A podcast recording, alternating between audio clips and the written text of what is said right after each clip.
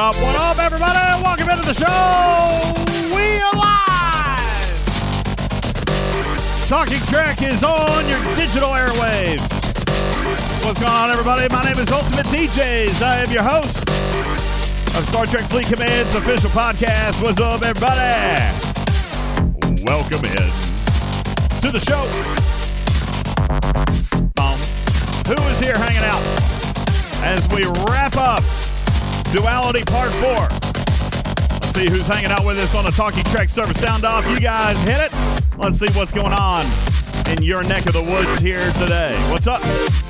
Ibeglin begins us today on the Panar server. Server 32, Virtual Army on 135. Indy Dandy, 31. Gherkin on server 184. What's up? Bernard on 28. Yvonne Yvonne on 136. Deuces Wild on server 17. Captain Oblivious digging out on server 30. And New England area got a bunch of snow, didn't they? Bad Intentions on 199 and 201. What's up? Ghost Rider on server 62, and Hani on server 10. Thank you. Grumpy Old Data Chief on 27. Captain Planet joining us from 167. Fire Force, server 26. Into Hizzy. Boaz on 14. Rhoda for 17. Anika on server 136. Gallum on 21. Orion Pax on 15. Let's see. Level 29 on server 16. Joker is joining us here today. What's up? Quasair on 173. Gopher on 130. Twab on 22. Erdson on server 17. Thanks for being here. Sky Marshall on 136. Dirty Bird Bill from the flagship server 15. Butcher Boy on 172. Omicron on 16. Empty Calories on 33. Pocket Change on 29. Iron Chef Aloha from server 14. He says Smoke Mohawk on server 16. Sub Commander on 32. Stevens Aaron joining us from New Zealand on server 129. Good morning out there. Omicron on server 16. Borg Sentinel on 38. Blue Mandalorian on 8. Beaver joining us on, I don't even know what server that is. That's just a Ram. You're going for the Rams today. Pocket Change on 29. Strike on 14. Devil in the Belfry, server 14. Thorn joining us from 15. Paulo on 34. Subotai on 135. And Pedro on European 153. What's up? Welcome in. Shadow Raven on 31.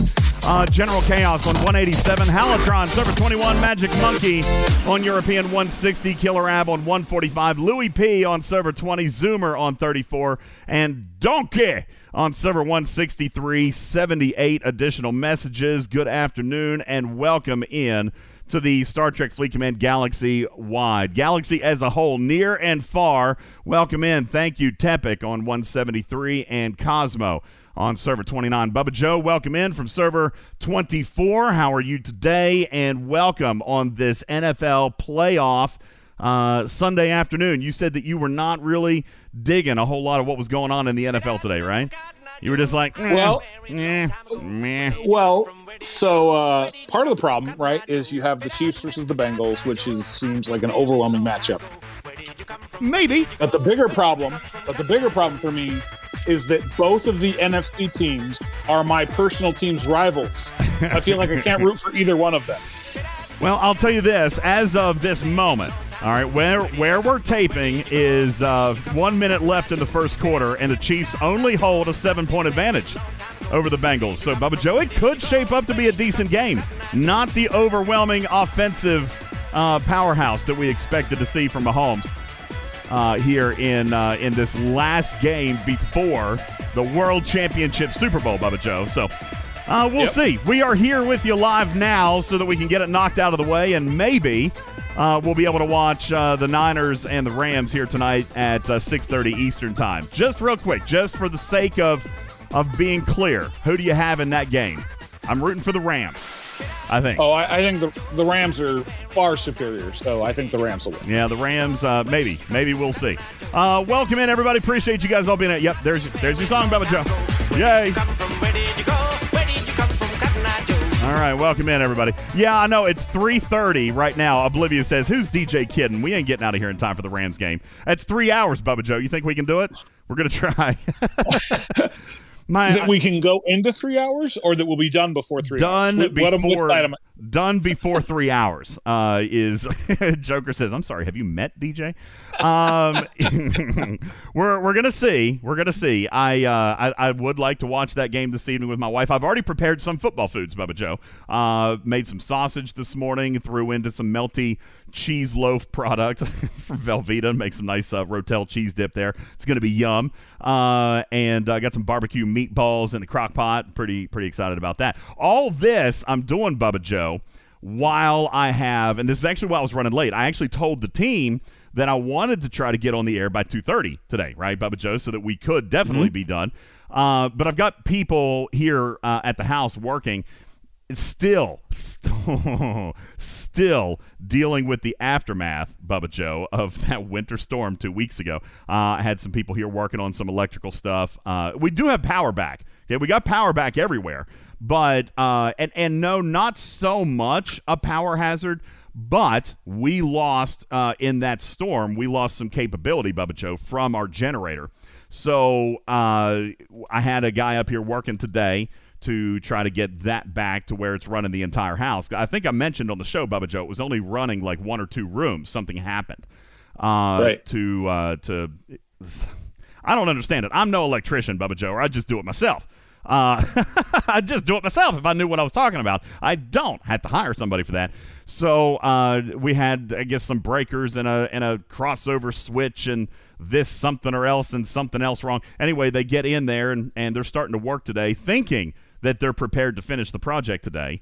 And, yeah, nope. Going to need another part, so has to come back on Wednesday. Could have come back tomorrow, Bubba Joe, but not home tomorrow. I really want people in my house when I'm not here. So Wednesday morning, I got them scheduled to come back, and hopefully we will be good. Like, hopefully Wednesday, by Wednesday evening, Bubba Joe, we should be back to prior to the storm status.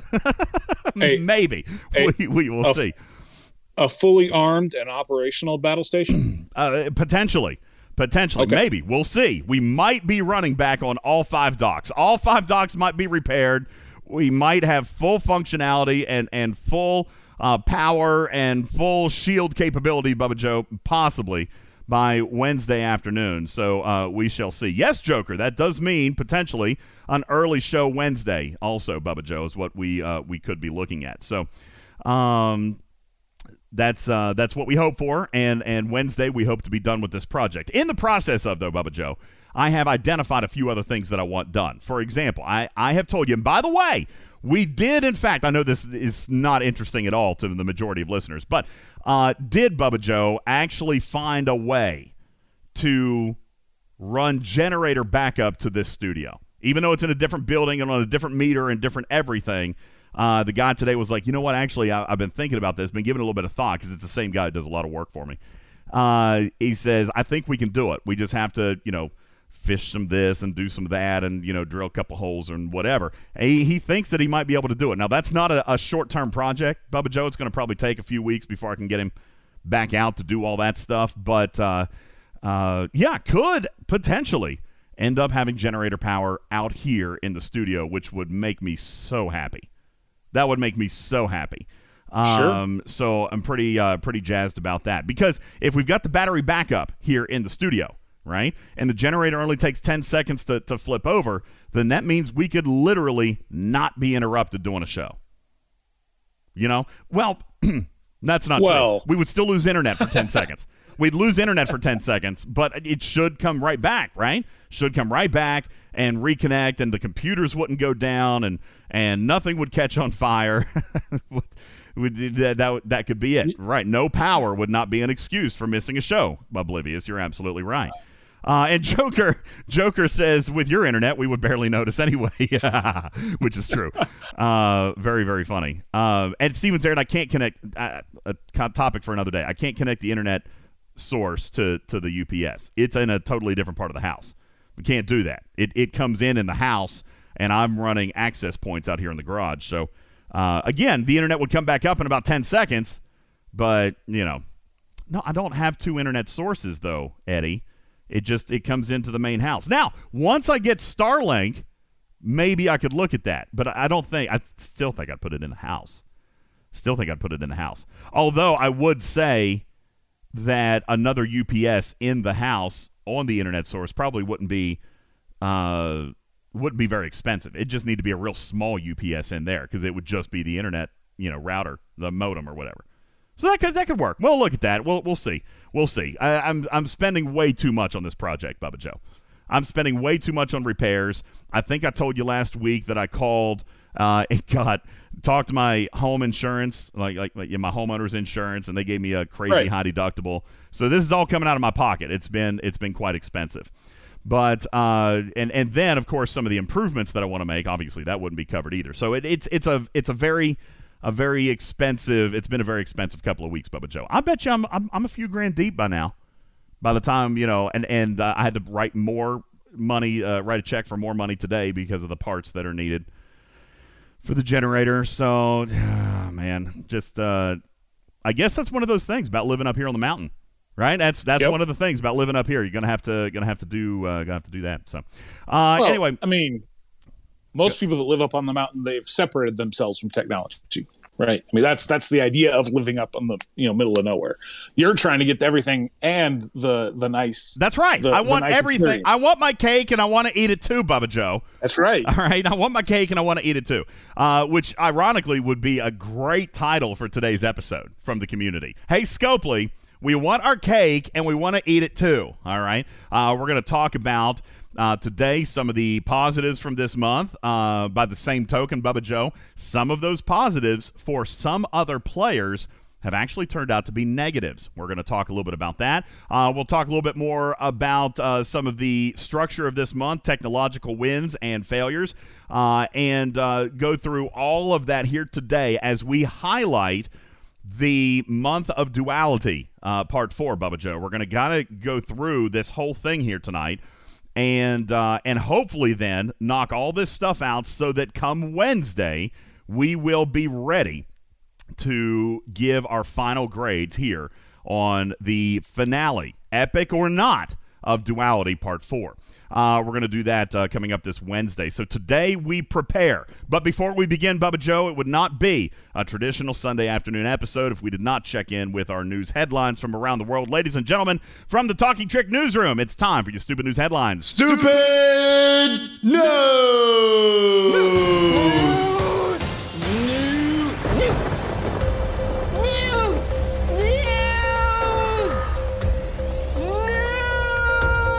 It is time for your Stupid News Headlines. Welcome into the show, everybody. A shoplifter in Seattle, Bubba Joe, was arrested this past week after tussling with security, trying to get a 70-inch television out of a Seattle Target. And moreover, he was already banned from this location, Bubba Joe. His name is John Ray Lummock, and he was seen on surveillance footage actually staking out this Target where he was banned from attending. He was banned from going in after stealing from it 22 times in the last 3 months, Bubba Joe. 22 times in the last 3 months, he finally got banned from the store. I mean, literally, this guy is so good at stealing, police believe he might have a future in Congress. Although, truthfully, he's gonna have to step it up a little bit because they usually get away with it, Bubba Joe. So yeah, 22 times. How many times does it take before you get banned from a Target? Apparently, that's it. 22. All right. I mean, moreover, why is this guy not in jail?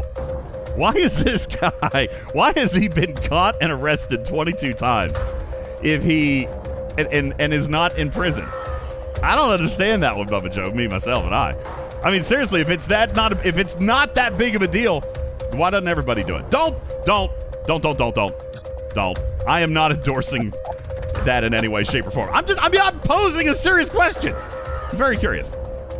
A Michigan woman found a $3 million lottery prize hidden in her spam email, Bubba Joe, which most Americans agree is probably still not worth reading through their spam email folders, even if there was a $3 million lottery ticket in there. But this woman had played the lottery on New Year's Eve, but had forgotten to check if she had won, which is crazy. It sounds a lot like Snake Eyes' New Year's, except I think he just forgot which pair of shoes he threw up in.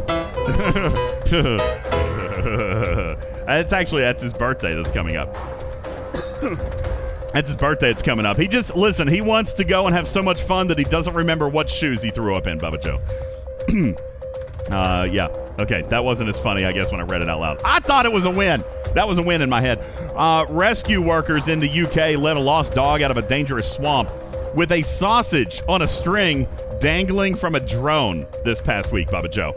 The dog was in the swamp. They just decided to hang some sausage on a string from a drone, and they were able to lead him out of the swamp, which ironically is also how I was led into my last three relationships.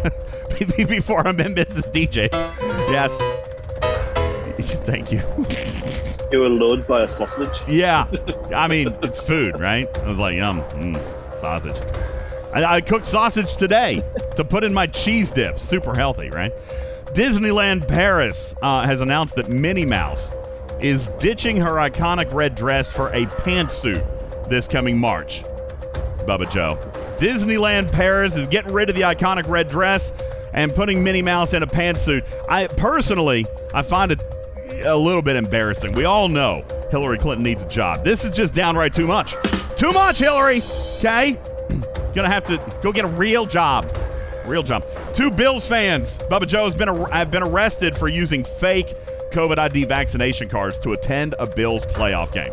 The judge has sentenced them to 10 more years of being Bills fans. It wasn't that bad this year. I mean, arguably. Maybe it still was. Heartbreaking loss. Kim Kardashian and Pete Davidson were spotted out having dinner at Jeff Bezos' house this week in what Americans agree was history's largest missed opportunity for a drone strike. Bubba Joe. I hit the piano stinger just like a half a second too early. Dang on. I'm a little bit jumpy. I don't know why. Could have been, you know what? My wife made me coffee earlier with 2 shots of espresso. 2 shots. That's got to be what it is. I didn't even think about it. Like literally just connected it in my head right now. She made me a coffee, told me it had 2 shots of espresso in it, and I am bouncing off the walls, Bubba Joe. Well, this could be fun. It could be. Could be fun. We'll see. Can I hear colors? Not yet. We're working towards that. Good afternoon, everybody. Welcome into the show. Criminal Ripper is here. What's up, Rip? How are you, my friend? Welcome into the show. How are you this fine weekend? I don't know. I'm doing painful things. You're doing painful things? Yes. Do you care to elaborate? Like, are you in trouble? Blink 3 times if you're in trouble. No, it's not that bad. It's just annoying stuff, and I have absolutely no idea what I'm doing. I find that hard to believe, Ripper. A Ripper that doesn't know. I'm currently attempting to port our work project to the PlayStation 5. Oh. Which I have never done before, and this is not fun.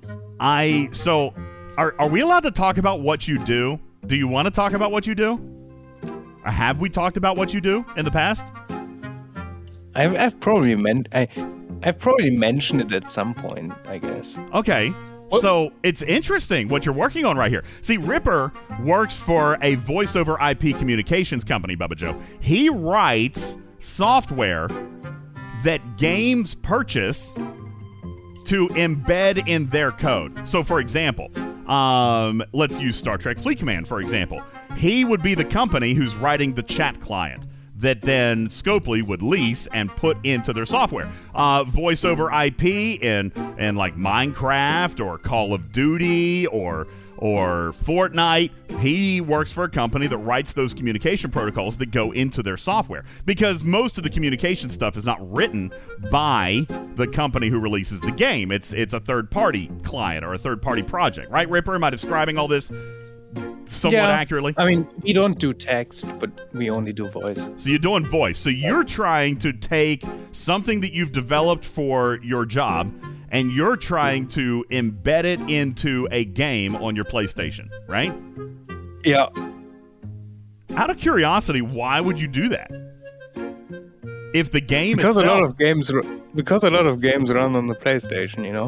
Right, but if the game itself. Oh, so you're doing this more or less trying to see if you can replace this particular game's communication client with your own to see if it'll work, right? Oh no, we have customers that have been requesting PlayStation support. So you're just hacking a PlayStation right now, trying to see if you can make it work. No, I'm not hacking one. Sounds like you're hacking one. I'm just porting our code to work on it, and it's not working out very well. I obviously cannot go into details because all of this is NDA. But you know, sorry, Sony, our bad. Okay, it's fine. All right, so Ripper's playing shenanigans with Sony technology. We'll leave it at that. Good afternoon to you. Welcome into the show. Appreciate it. Karkin up in Canada, V Reddy in India, Stevens Aaron in New Zealand. Appreciate you guys all being here.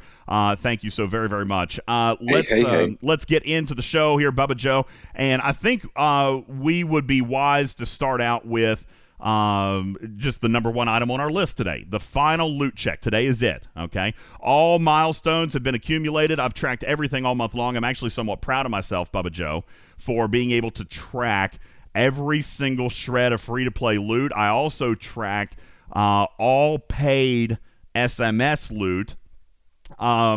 And, of course, tracking ALBs a little bit easier. Solo leaderboards didn't even try. I wrote down the events, Bubba Joe, in which they could do. And I could potentially go through. I don't know that there's any player in the game. Let me see just from a show of hands. Is there any player in the game who is capable, Bubba Joe included, of winning first place in every single SLB? Is that even a possibility, Bubba Joe? I mean, how did you do the SLBs? We even got a surprise one here at the end. We even got a surprise SLB here at the very end. This last run of the ship upgrade, what was it called? Let me look in my game here real quick. That was not on the calendar. Vessel Enhancement. Ended up running 3 times this month, which was surprising. This particular event wasn't on the calendar at all. All right, let's see. 3 times. So once per week, Bubba Joe. An interesting auction that was added that is giving loot. You know, I say, Bubba Joe, we talked a couple of weeks ago, how would players respond to an auction for loot? And you said, I don't know. I don't know if this is going to go super well. It seems like it'd have to be a pretty substantial amount of loot. Yet this, call it an auction, ship XP. Officer XP, it's run 3 times. Scores have been decently high all 3 times. Maybe just players unloading some of that stuff that they stashed up on for event store loot. But this event, somewhat surprising, Bubba Joe, and really could be interpreted as exactly what we were talking about, which is an auction for loot. Ran 3 times. How did you do in these? I will be top 10 in all of them. I'll be top 5 in this one. Probably was top 5 in the last one as well, but I didn't win any of them. Just out of curiosity, I'm kind of wondering how solo leaderboards really kind of shook out across the servers. With there being such a variety, and we talked about it, Horn had even mentioned it when he was here on our stage guesting one day, was that with the number of leaderboards, it probably did, Bubba Joe, open players up to a possibility of placing where otherwise they may not have in the past. Let me come to the chat very quickly. How many folks were able to place in a solo leaderboard this month, otherwise not typically being able to? Like, maybe for the first time you placed in a solo leaderboard this month. I don't know that that's a thing. It could be. Maybe not, Bubba Joe. It's my theory that it should. All right, let's see here in the chat. Dirty Bird Bill from Server 15 says yes. Placed in a solo leaderboard for the first time ever. Thorn, also on 15, won Picard and Beverly. Congratulations to you. Lieutenant Bennett says first time ever. Roadfer says finished first in one, third in another. Timster says yes. First time placing in an SLB, even did it twice. All right. Devil in the Belfry, I did it for the first time ever. Elros, on the other hand, says I'm an Ops 44 in a bracket that was, mid to upper 40s, didn't even try. All right. So kind of interesting response here coming in out of the chat. Captain Planet says mostly the same names, which I would expect. I would expect mostly the same names, Bubba Joe. But as we had discussed, with just the sheer number of solo leaderboards this month, it did probably leave a few spots. And I was kind of listening back to one of the shows, Bubba Joe, when we talked about that. Not probably a bunch. I don't expect 50 new names to have shown up in a solo leaderboard, but even if 10 did or 15, you know, I kind of feel like that is a good thing, especially for those 10 or 15 players, right? They had an opportunity in that particular leaderboard to place and win some loot in a situation where they otherwise would not have normally been able to if there had been a consolidated number of SLBs. Bubba Joe, I had originally complained about this. I've had an entire week to kind of go back and think about it, talk to a few players, even talked about the number of material spend auctions, Bubba Joe. And while material spend auctions do typically end up being the bane of most players' existence, right? We love them, but we hate them. It's a love-hate relationship. Like, you need them, but we hate them, right, Bubba Joe? And mainly because Scopely has trained us. Scopely has trained us. This is a monster of their own creation. For example, you know, when an event comes out, or let's say the Ultra Chest comes out, and Scopely's like, man, this should be great. We should get a lot of people to spend Ultras. Yet, players don't, right? Because they're waiting for an event that calls them to spend Ultras. Right. This is a monster of their own making, Bubba Joe. However, in a lot of conversations that I had this past week, and even in my own thinking, kind of sat back and kind of looked, kind of saw how I did in some of these, which I didn't place in very many. I probably, crazy enough, am going to place in Vessel Enhancement this time. You remember last time I told you, Bubba Joe, I did a bunch of ship XP, although, which I argued was not the way, you know, you probably should have primarily chosen to score in this event. But I didn't even place in the first two runs. I'm actually placing really well. I'm pending in second place. Now, there's still a day, but I'm in second place right now. Where did that come from? Well, I kind of feel like I know, Bubba Joe, if I'm looking at what I was able to acquire this month, I'm talking about multiple officers, multiple tiers of multiple officers, all with mostly with event store loot, Bubba Joe. It's been remarkable this month. We'll talk a little bit about that coming up. But I have to ask. Let me go ahead. You go first, and I want to ask a question about the solo leaderboards. Go ahead, Bubba. So I entered this month, right? So I have a different problem than a lot of people have. I entered this month with zero officers that I could put XP into. All the officers I had tiered up had already gotten to their next level, the maximum level they could get to. And I sent you a screenshot the other day. It has changed since then. I now have like 10. Let me look. 1, 2, 3, 4, 5, 6, 7, 8, 9, 10, 11, 12. I have 13 officers I could tier up now. 13 that then I could put XP into, that I can then continue to participate in the 6 and 12-hour events, or if I want to dump it in for ship enhancement. Now, a lot of this, because some of the officers in this list are William T. Reichel and Deanna Troy and Eurydice, are from the chest, that fantastic chest that they put forward to be able to give us the officers that came previously in the Klingons versus Romulan.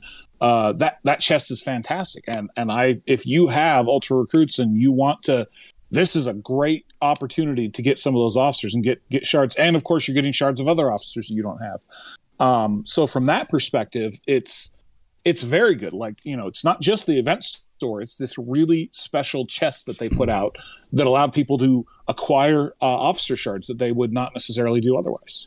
Well, it was. And as a matter of fact, even on screen, we did a YouTube Live the other night. I dumped a lot of Ultras into it. Not all of them, like I did last time. I did end up, Bubba Joe, during the recruiting solo leaderboard, which happened the day after we did our live. I did end up spending the rest of my Ultras, spent some event store loot, spent some faction recruit tokens, spent some disco recruit tokens. I just kind of went all the way across, you know, and spent a lot of that stuff. And as it turned out, Bubba Joe, even through the remaining Ultras that I had not spent on the air, was able to save myself even more loot on some of those special officers. As a matter of fact, I messaged you the other day. I said, wow, just in the shards that I was able to pull from the Ultra Recruit chest, I got myself within 10 shards of tearing up 4 of 11. All right. Now, real quick, for those of you asking, Joker says, what pack are you talking about? This is a level 30-plus pack. It is Ops 30-plus because that's when the pack changes. All right. At Ops 30 is when the pack changes. So we've argued in the past, Bubba Joe, that until you are at a state where you are satisfied with the officers that you have unlocked, if you're proceeding through your early 20s, until you're at a state where you're satisfied with the officers you have unlocked, you should hang out at 29 because the dilution is way, way less at that level than it is at Ops 30+. At 30+, the dilution really, really kicks in that Ultra Recruit pack, all right? That being said, this particular Recruit pack for Ops 30+, was pretty daggone good. You had the extra opportunities at the shards, and that felt like it did manifest, Bubba Joe. You and I both pulled a lot of currently relevant officer shards. In addition to that, as I had mentioned to you, I pulled the ultras and gained so many shards for 4 of 11, Bubba Joe, that I fell within 10 shards of tearing him up. 10. I was 10 short of tearing him up. Well, he's in the event store. So, Bubba Joe, I had to add 60,000 loot to my plan. That's 60,000 loot. That's 26,000 trade XP I was going to buy that I reallocated over to get him tiered up. And why? Why would I? It's only 5%, Bubba Joe. That's the difference. Tier 1, 4 of 11 versus Tier 2, 4 of 11 went from 40% to 45. But... you know, I'm all about max cargo these days. I really am. Not just for raiding, for a lot of things. For Vidar, for Stella, all right? Also, yes, for raiding. I don't know how many of you guys still mind Latinum, all right, on my Devore. I am going for max cargo on just about anything that I have outgrown in this game, Bubba Joe, all right? Just real quick, and I'll come to the chat here in just a second. How many of you guys... use max cargo officers on a ship that still has an active loop for you? You're just constrained by the cargo space. How many? Bubba Joe, name 2 or 3. Well, I mean, Vidar is probably the only one I still use it for. All right, Captain Oblivious says me, definitely. Lieutenant Bennett says Stella for sure. Vidar. Stella, that's what I was going to say. Raxnar says Vidar farming. Oh, that's brilliant. You know, if you're hunting over cargo with your Vidar, all right. Raxnar says for raiding. Garak says I always use max cargo, all right. Elrose says I use it on Stella. Scalyback says Stella, all right. Raxnar using it on Borg probes. And Phoenix using it on the Devore, all right. A lot of people still mind Latinum out there. Go ahead. Someone has mentioned the other ship that I think it's people are going to be using it on. All right, please share. The new ship. The Big Mama. Yes. Well, yeah, for sure. It absolutely totally matters. All right. And let's not pretend that ship has, you know, that ship doesn't have a decent cargo at its early tiers. I mean, let's be honest. You take a Tier 2 Big Mama and put it up against a Tier 2 Antares, all right? The Big Mama has more cargo. You know, now you look at it compared to the Nova, not the case, probably. Maybe even the G4s. I don't know. I don't own one. All right. But for players in the 30s, it's a viable raiding ship, even as compared to the Antares or the Cavort or the other one, Valkyse. Okay. Oh, buddy, the Chiefs are now putting it on them. It's up 14 more points, Bubba Joe, 21-3 now. Yeah, maybe Patrick just needed to warm up. All right, maybe so. All right, yeah. So there are definite uses, and these officers being in not only this Ultra Recruit pack, but being in the event store played a huge role for a lot of players. I mean, 40% to 45% is not a huge deal. It's not a great deal. All right, but every little bit matters, especially when you're looking at rating, especially when you're looking at Stella, especially when you're looking at the Vidar, right, Raxnar? I mean, every little bit matters. So, and we even talked, Bubba Joe, during the last show, like how much loot should you invest into an epic officer. The question, I mean, I spent $60,000 on 10 shards. All right. Epic officers are expensive, and you even kind of mentioned it. Listen, if I'm within 10 shards or so, I'll probably spend event store loot, but much more than that, it's a choke point, okay? Bubba Joe, I told you before this month even began that if 3 of 11 presented in this store, there was very little that was going to stop me from doing that, all right? I needed 65 shards to get her unlocked. Yep. Ooh, I did do it, and I'm glad that I did. I'm glad that I have her. Now, that was extremely expensive. That was $370,000 loot that I invested into it, all right? And clearly, as a result of it being as expensive, I did have to buy a pack, okay? Well, part of that you got from the Ultra Recruit Chest, right? And so in the Ultra Recruit Chest... Probably, yeah. In the Ultra Recruit Chest, the rares and the epics are the same. Well, that's true. They're 50-50. Yeah, right? They're 50-50 odd. Straight up. So I would say this. If you're still holding on to loot, okay, and I will advise, especially Ops 30-plus players, before you go in and spend the loot, all right, you probably, and I say this very carefully, you are going to have to be extremely careful with how you choose to do this. Me personally, Bubba Joe, and I'm going against every piece of advice I've ever given. Me personally, I did Oblivious. I spent myself to 0. Now, why would I do that? Well, A, I know that I can recover them quickly, all right? We've talked about recovering them quickly, right? We've talked about where you can get them from, the daily mini events. We're getting ready to come up on Between the Arc. We can assume, we should not presume, but we should maybe... kind of hope or expect that there could be a faction hunt, all right? Those typically give good ones. But even right now, if you take a look at what's going on, well, there's not one running right now. But I believe this morning, there was a research event that gave Ultras, all right? I completed that.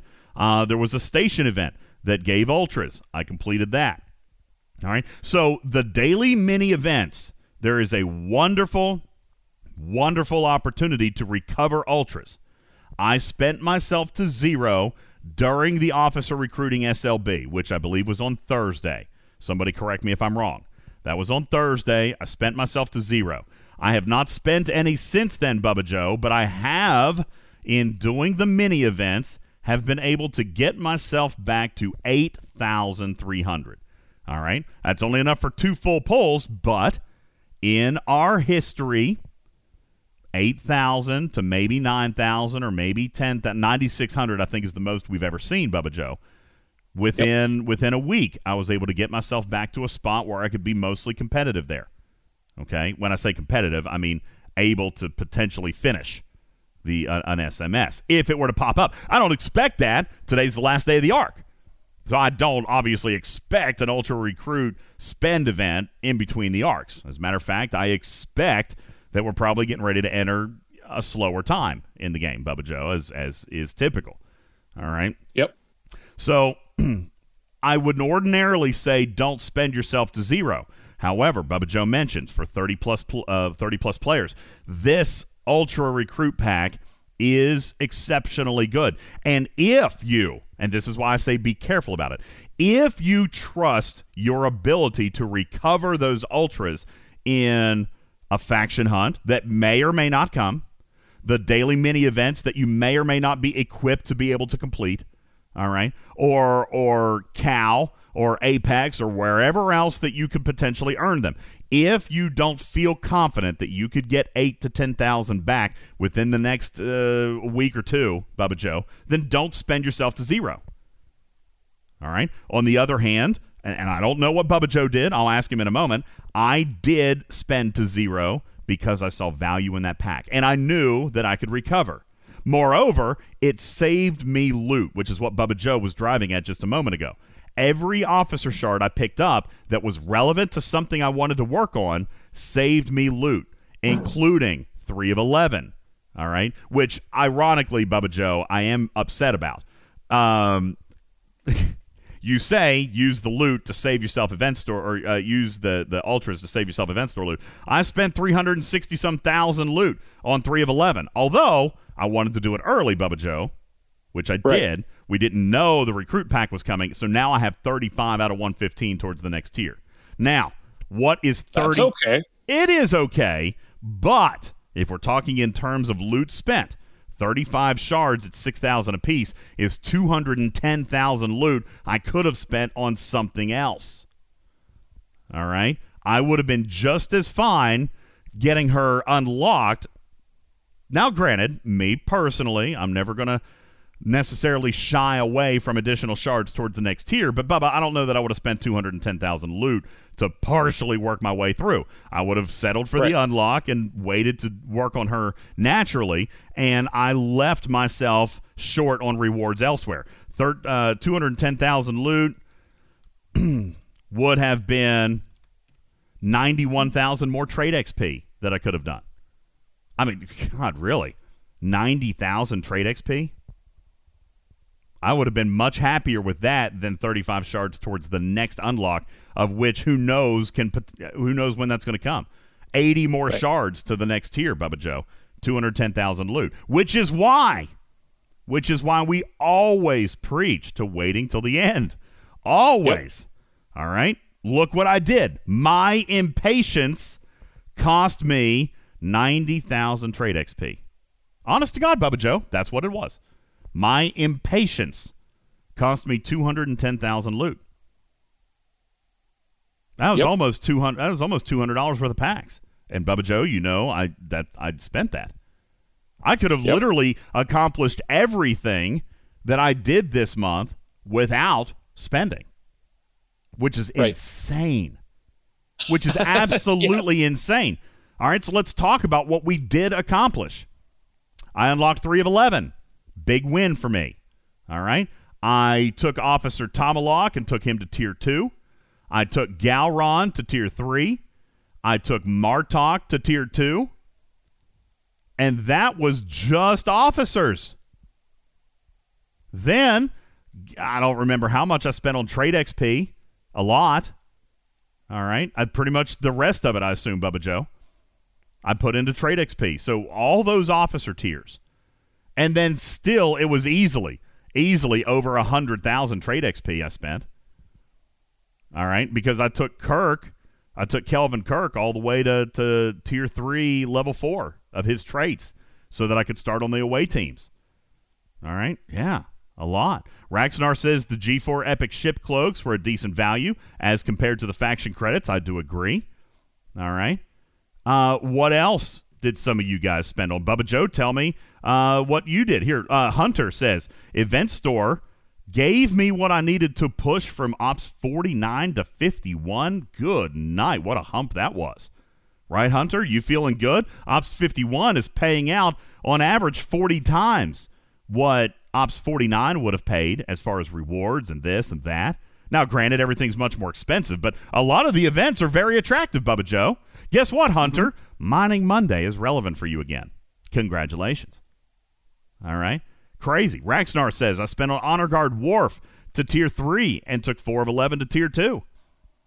All right. Joker unlocked Jayla. Andar got a Meridian skin. Rotifer got Jayla. Captain Oblivious spent every dime on trade XP. And that is not a bad choice in any way, shape, or form, buddy. You now have a permanent gift chest in the game, pretty much, Bubba Joe. Every single day, you're going to be receiving valued gifts, your choice of valued gifts every single day. Elrose took Jayla to Tier 2. All right. Devil in the Belfry went with Jayla. Lynchy went with independent credits. Also, not a bad decision, depending on where you stand with those officers. If you're up against an indie credit wall, I totally get it. I currently probably could use 150,000 independent credits, Bubba Joe. If I were to promote everything that I needed right now with independent credits, I'm probably north of 150, maybe 200,000. All right. Timster says, you know, I know it's not always best to buy materials, but I got enough uncommon ore to build my Valdor. And that is a game-changing ship for you, Timster. Congratulations on that. All right? Fantastic. Fantastic. Scalyback, our resident pessimist, Bubba Joe, got Jayla. Got the second half of his second Meridian. And unlocked the Meridian skin. So, Scaly, what you're telling me is you now have the full use of two Meridians plus a skin and got Jayla. That feels like a pretty successful month. That feels great. That's a pretty successful month. Okay. Independent credits, hard to get. Trade XP. Hikaru says got some Spore Drive components and Devore parts. Good. All right, if that's what, if you're, I would imagine looking at Spore Drive components, you're probably a smaller player, maybe working on summoning or working on your warp range for that ship. All right, and those are important features, especially after Ops 30, very important features, and are spent 450,000 loot all on trade XP. Also brilliant. You know what's amazing? Look here at Bernard, unlocked Honor Guard Wharf. Unlocked Sela, and didn't even have to spend loot. He did that with the Ultras, Bubba Joe. Unlocked Jayla. Got all of the 2-for-1 deals, so the Borg, the Crushers, and Picard and Riker, which were good deals, and unlocked the Meridian skin, and still has 200,000 event store left. Brilliant. Brilliant. Lucer spent enough trade XP to go from 0% to 62% on lead expedition assignment. Does anybody know what lead expedition is? Isn't that the Latinum one? Yeah, that's the Latinum one. Brilliant, Lucer. No, lead expedition is the ATA one. Oh, ATA. Even better. Even better. Yeah. Okay. Reputation. Ship BPs. All right. And depending on your ops level, Bubba Joe, I told you I was thrilled to death. I opened up the Pylum in my ATA store this week, or maybe it was last week. Now I can start to accumulate Pylum BPs, of which, I might point out, it takes 350 to unlock that ship. Now, Bubba Joe, even if it takes me 6 months to be able to build that ship, 180 BPs is a lot of faction credits that I now do not have to spend. Correct. I mean, what a load. Anybody, real quick, let's look in your faction store. How much is a G4 rare? The Pylum for one blueprint is 1,450 faction credits. 1,450. If it took me 6 months to be ready, to be Shipyard 46, to build that Pylum, and I got 180 blueprints for free out of the Away Team's assignment store, that is 260,000 faction credits that I now do not have to spend on those ships. I mean, wow. Wow. All right. Just absolutely, absolutely mind-blowing. Look here, Omicron got Jayla. Spent on the 2 Federation bonus packs, the rest on trade XP, something that I will use 2 times a day, every day for the rest of my time in this game. Away team's assignments. All right. Yep. Fantastic. Donat says, I unlocked Sela, 3 of 11. Got 2 elite cultivated mycelium packs, tiered Martok, Galron, maxed your... Oh, okay. I thought he meant max the tree. Bought the max amount of syndicate XP and still have 200,000 loot to spend. Good night. All right. So let's talk about... Go ahead, V-Ready. What did you do with your loot, man? No, I did a lot, but one question I have is, so that everybody knows, the officers like Martok are going to go away from the Ultra Recruit, right? That's our expectation, at least initially. That's my expectation. Oh. It'll go back to the normal one. But, hey, you know, I don't know when we're due for another Ultra Recruit change, but there are about a dozen officers, Bubba Joe, that could make their way in sooner than later, right? I don't know when that happens. It could happen soon. It might not happen, V-Ready, which is why, I mean, it might not happen for months, which is why we always say that event stores are fantastic opportunities to work on officers. And I know. I got my Martok and the other one to T3, and I got my mycelium. But I have about 70,000 Ultras, which is why I'm going to dump right now. I think it's a good idea. Bubba Joe, I might be putting you on the spot, but how many Ultras did you hold? Did you spend them down? Not only did I spend all the Ultras I had, I converted every last cent of Alliance store loot, or Alliance loot, into Ultras and spent it too. So we argue, we say it's not necessarily wise to spend yourself to zero, okay? And I still maintain that. Hear my disclaimer. You must be confident in your ability to recover at least 8 to 10,000 Ultras, all right, before the next arc begins. Like, that is the number. That's the bare minimum that you need to have, okay? It's the bare minimum that you need to have to be prepared for just about anything that Scopely has ever historically thrown at us, Bubba Joe. And that doesn't guarantee safety in and of itself, all right? They have changed the rules on us before, and they can do it again at any time, and there's absolutely nothing that says that they can't. The most that they've ever asked us to spend, I believe, was 9,600 for a solo milestone, so be prepared for that. Be prepared for that. But if ever there was an opportunity for you to spend yourself to zero, as Bubba Joe and I have both done, this is probably worth it. But again, be confident in your ability to rebound. Captain Planet says it may not be wise, and if an ultra spend comes up, I'm probably boned, but for this chest, hear what he says, Bubba Joe, for this chest, it's a risk I'm willing to take. Scopely, you also need to hear this, all right? You've been trying to come up with ways to get players to spend, right, without an event, right? Bubba Joe, we just talked about that. They changed the Ultra Chest, and players didn't necessarily bite into it like they had hoped. Yet, this chest is so good that players may finally be stepping over that line, be stepping out of the comfort zone, knowing the risk, but willing to do it anyway because you're offering something that has tangible, real value that we appreciate, or value that we agree on. Let's put it that way, Bubba Joe, because a lot of times Scopely puts something out and we don't necessarily agree on the value. We think it's valued less than what they do. I feel like this is something that they put out there, Bubba Joe, that players are finding value in. I did. You did. Mm-hmm. You know, Oblivious did.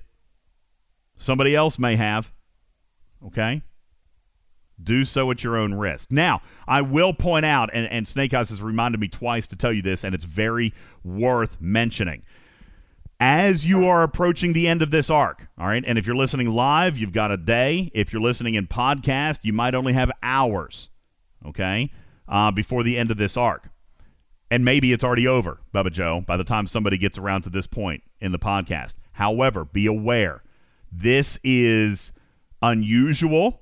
I have not been able to confirm if it's an error. I have not been able to confirm anything will change. At this point, look in your event store and see the big red timer. All right, Bubba Joe, we traditionally, in prior event stores, have had almost a week. It's usually 5 to 6 days after the end of the arc to spend our loot. Be aware of the timer for this event store, folks. It is 24 hours upon the close of the arc. You do not have the extra time this go round, okay? You have less than a day. And as I'm being told by Blue Mandalorian, the Elite Cultivated Mycelium Pack is even less than that. It expires with the end of the arc, which was also probably a typo, but nonetheless, Bubba Joe, there's no time to fix it, okay? It is what it is. Share with everybody. Tell your teammates. Put it in Galaxy Chat. Mention it in your AC. Post it in your Discord. Put out an announcement to your team. This is the absolute best event store selection, hands down, that there has ever been, and I do not want to see players stuck with loot. There has only been one event store currency that has ever returned in the history of this game, and it was Borg War Funds. All right? Every other event store, count them, 6 of the big ones, and arguably many more smaller ones, Bubba Joe, have never returned. Do not, hear me, for the love of all things holy, do not hold your loot holding out for something better. It doesn't get better than this. This has been a phenomenal event store month. And arguably, Bubba Joe, maybe, good night, knock on wood, although there's not much time left for it to be screwed up, but possibly the most epic finale of an arc STFC has ever seen. And for some of you newer players, who have only seen one or two event stores, let me just tell you, this is a 3-year best. Bubba Joe, agree or disagree? Agree. I hope that this style of event store recurs.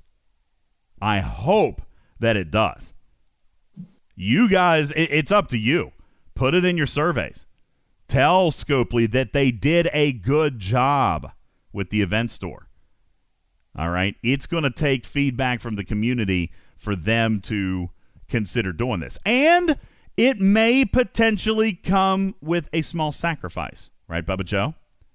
As mentioned at the beginning of the show, players who focus on resources and materials were probably not super enthused with this month. All right? It was less than typical, as is normal.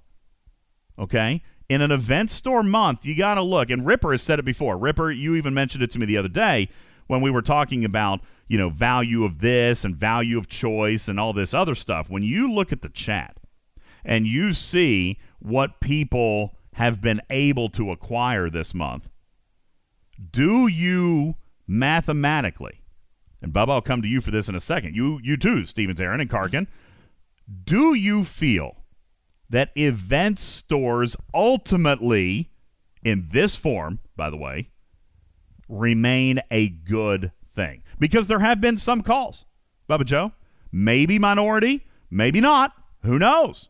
We need to kind of flesh this out. There have been calls from some players that resources and materials are the items that they would rather have, that progression is what they would rather have. Now, I personally don't know that I can buy into that, Ripper. How do you feel about event stores?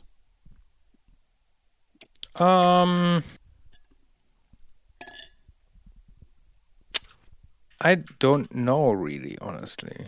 That is an interesting perspective. All right. It's an interesting viewpoint. I mean, I really don't have a strong opinion either way. I mean, I'm personally not super excited by an event store, but, you know, that's just me. Okay. And that's fair. You're not alone, buddy. You're not alone at all. Who was it in our chat? I don't know if he's in voice today. There was the Batman. There was Simpy on our last show, Bubba Joe, who said, listen, I've saved my tickets. I have not done extra tickets. I've saved up everything because, to me, resources and materials are what I need to focus on. And in the store, that's just not a real solid conversion. All right? On the other hand, let's look at the players who got Jayla. Look at the players who got 3 of 11 or their second Meridian or their skin or trait XP. God, probably really, at its core, Bubba Joe, one of the best things. I spent a boatload on trade XP. Mm-hmm.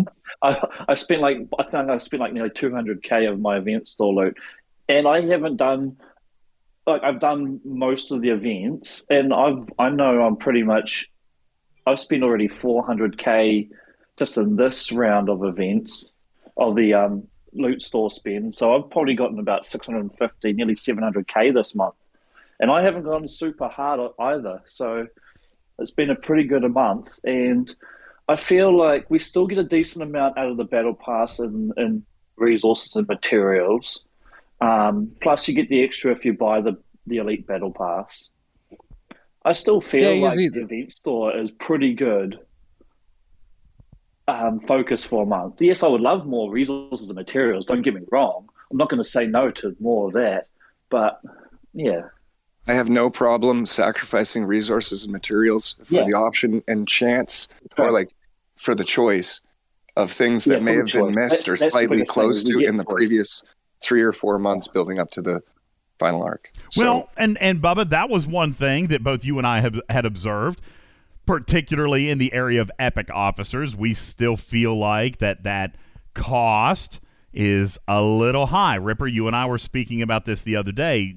Scopely does continue to put a little bit of a premium on direct acquisition and player choice. All right. Now, they countered that a little bit, I think, this month, Ripper, with just the sheer amount of loot that they gave. But depending on what it was that you were focusing on, that loot could have bought you a lot more. I mean, really, truthfully, did anybody take any of the three rare officers? Did anybody take any of the rare officers and max them out? Yes. Bubba Joe did. All right. I did it for you. I did it for Uhura. All right. I did it for Uhura. I also did it for Ash Tyler. When those stores came out, I saw so much value in those officers. I maxed them both, and I am so happy that I did. All right. But that was one officer that I chose to focus in. This month, Bubba Joe, there were multiples that they kind of broke apart in their abilities, so it made it tough to choose. Okay, No, I didn't mean Tyler and Uhura were in this event store, Reed. I'm talking about in their respective months, I maxed them out. All right. Karkin as an Ops 35 now? 34? 35? 34? 35. Yep. 35. Congratulations to you as an Ops 35. Up and comer. All right. How did you feel about the event store and with it, its sacrifice of resources and materials? Well, I've always been a hoarder, and coming into my levels, I've always been very well on, materials. So I had no issue with the sacrifice of resources and materials. The option of the different officers going back and get it for a lot of people was very, like 3 of 11 was the first choice for a lot of people. Mm-hmm. Maybe also because they were like this close, because that one was, I think that was the one that had the first one with the SMS maybe. And so you could get right to the edge, but you had to win in the auction to actually go the last bit, if I'm not mistaken. So a lot of people were like right there for that. So, and that was like, what?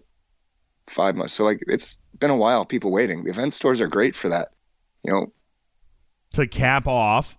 To cap off on stuff that you may have missed out. Well, I did the same thing, 3 of 11. What else have players? Let's talk about this for just a second. Was there content, barring trade XP and barring syndicate XP? I don't even need to ask this question. I already know the answer. What was previous content that players went back and spent on? I can tell you right now, second Meridians and skins. Bubba Joe. Wow. Well, coming into 35, I was about to make the decision of how many armadas am I going to grind to get Jayla?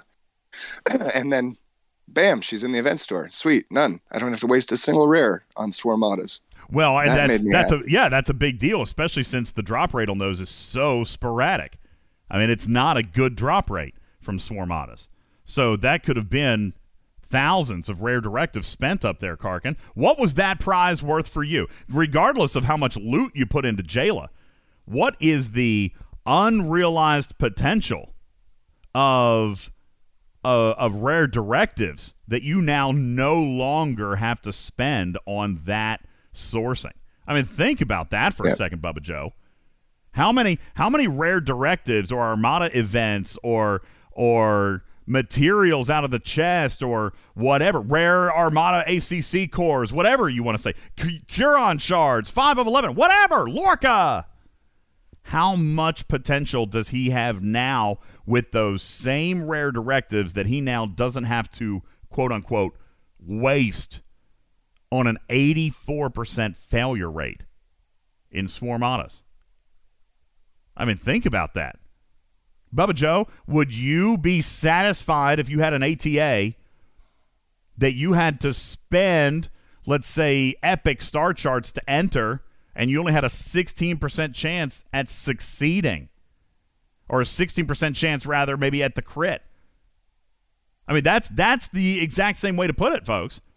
How many of you folks spent trade XP so that you don't have to settle for an expensive assignment or a long-term assignment that only has a 16% critical chance? Bubba Joe, do you even run assignments with a 16% chance? No. I mean, I do if I have nothing else to run. But I don't like it. I don't like it. All right. A lot of people in the chat agreeing. If I have the ability to control those outcomes, then they would prefer that, as Karkin just did. I directly chose Jayla, which now frees up all of those rare directives to now actually get me something that I know what I can get, Bubba Joe. There's no more chance. I mean, it's still a little bit of RNG with those chests, but still, it's better than an 84% failure rate. K21 says, why would you do Swarmadas, though? For what Karkin just said. You've got a 16% chance as a leader to pick up, what is it, 2 Jayla shards, Karkin? Is that what it is? 16% chance. Never done it. I'm not sure. Yeah, a lot of people agree that it's less than 16%. Oh, it's 4 shards. Okay, 4 shards. So you've got a 16% chance, K21, at 4 Jayla shards if you start a Swarmada, and, of course, win. All right, that's your leader's chest. You've got a 16% chance at 4 Jayla shards to drop in that leader's chest. It's terrible odds, Bubba Joe, right? Terrible odds. And, well, for the people who were under the 35 come, like, back, what was it, April? When the Swarmadas came out? Mm-hmm. So we were, like, this close, having done all of it, like, and just this close. It was a very, if you hadn't bought the pack or been able to get up there to do any of the grinding in the beginning. So a lot of people were like very short on her. So a good sense of completion hit when I hit that last button. K21, I think you're misunderstanding. Karkin is not getting Jayla to run the Swarmadas to get more Jayla. He was using an alternative crew to do the Swarmadas to hope that he would get enough shards to unlock Jayla. And that's kind of my point. By having this event store, he was able to directly acquire the officer he chose and saved all of the rare directives that he would have spent trying to cap her off. Okay? Now, Omicron says, I got Jayla. I'm disappointed that Pike Moreau Talon is still better than her. We talked about this on our live, Omicron. Last episode. Yeah, we talked about this. We talked about this on our live. There is a point, okay, where Pike Moreau Talon is no longer better. And to that point, early Franklin A owners are going to be more satisfied with Jayla because of her loot bonus. Okay, so there are scenarios where Jayla is better. There are scenarios where Pike Moreau Talon can kill more. I would argue, Karkin, if you got a kill, like today, if you got a kill event, all right, you got to kill 75 Swarm, chances are you're probably running Pike Moreau Talon for the kills, all right, chances are. But now if you're focused on loot, or if you only have to do 7 because it's your daily, take Jayla, get the extra loot, okay, because you only need 7. So there are different ways to do that. And Zoomer says, how about not a hybrid? I kind of agree, Zoomer. Pike Moreau Jayla is actually pretty awesome. Okay? Now, you don't get the loot bonus, but at least you get the extra shots. All right? So there are some scenarios there. Okay? K21 says, I think Jayla's useless. That is not the case. Not for everybody, K21. There will come a point where she becomes the ideal choice. Bubba Joe, But even until then, ATAs, like, what traits does she have? Like, what can she fill? I know she's not good stats, rate low initially, but lots of uses. You can tuck her to places. And I haven't looked at what her traits are to see if she's useful anywhere, but. Sure. Okay, that's good. I'm good with that. Raxnar says, what about Jayla and Armadas? Extra resources or extra loot? Sure. Absolutely. Mm-hmm. Okay. So there are ways to use her. She definitely has her uses. Is she a little bit niche? Yes. Is she more niche than what we had kind of hoped for her, Bubba Joe, after waiting on her for 2 years? Probably also yes. Yep. All right. But she does have her uses. Okay, for sure. Now, let's do this math real quick. I actually, no math, it's just reporting at this point. The month is over. All right. All event store loot has been sourced with the exception of any SMSs that are currently running today or any of the currently running SLBs. All right, of which there are, I believe, 2 running right now. You've got the you've got Vessel Enhancement currently running, and you've got the unscheduled Kirk and Uhura auction, which is also giving loot in some of its top places. All right, you do have the Talon Darsic exchange, but it's not paying any loot. All right, that's the one that that pays you for scoring loot. All right, so Vessel Enhancement and TOS Kirk and Uhura. If you're participating in those SLBs, you're going to get a last shot in the arm amount of loot that you can go in and spend. Obviously, don't necessarily count on that or bank on it. We don't know what you're going to get until the final bell tolls. All right, but the SMSs have been completely finished. And by the way, for those, I don't think retrieving is here at the moment, but he asked me on the last show, Bubba Joe, he said, how much more loot is coming? And I told you, I don't even remember what the amount was. Let me see if I can duplicate my answer. For the 28th, yes, the show was on the 27th, right? I'm going to assume. No, the show was on the 26th. So I said, starting on the 27th and through the end of the month, I predicted, yep, there's the exact number, 92,400 additional loot, Bubba Joe, through SMSs. Yep. You know how much loot actually came through SMSs? Anybody else track? How much? 92,400. All right, my prediction held true. All right, which I was pleased for. I definitely didn't want it to come in and be like 60. You know, Bubba Joe, after I told everyone, I think it's going to be 92. Obviously, I issued my disclaimer. All right, 92,400 was the precise amount. I actually did pretty good on that one, Bubba Joe. No, I only had to do 4 days worth, but I had it. 92,400. And you knew all the events. I knew the events. And that, by the way, was free to play only, Bubba Joe. Free entry. Free entry.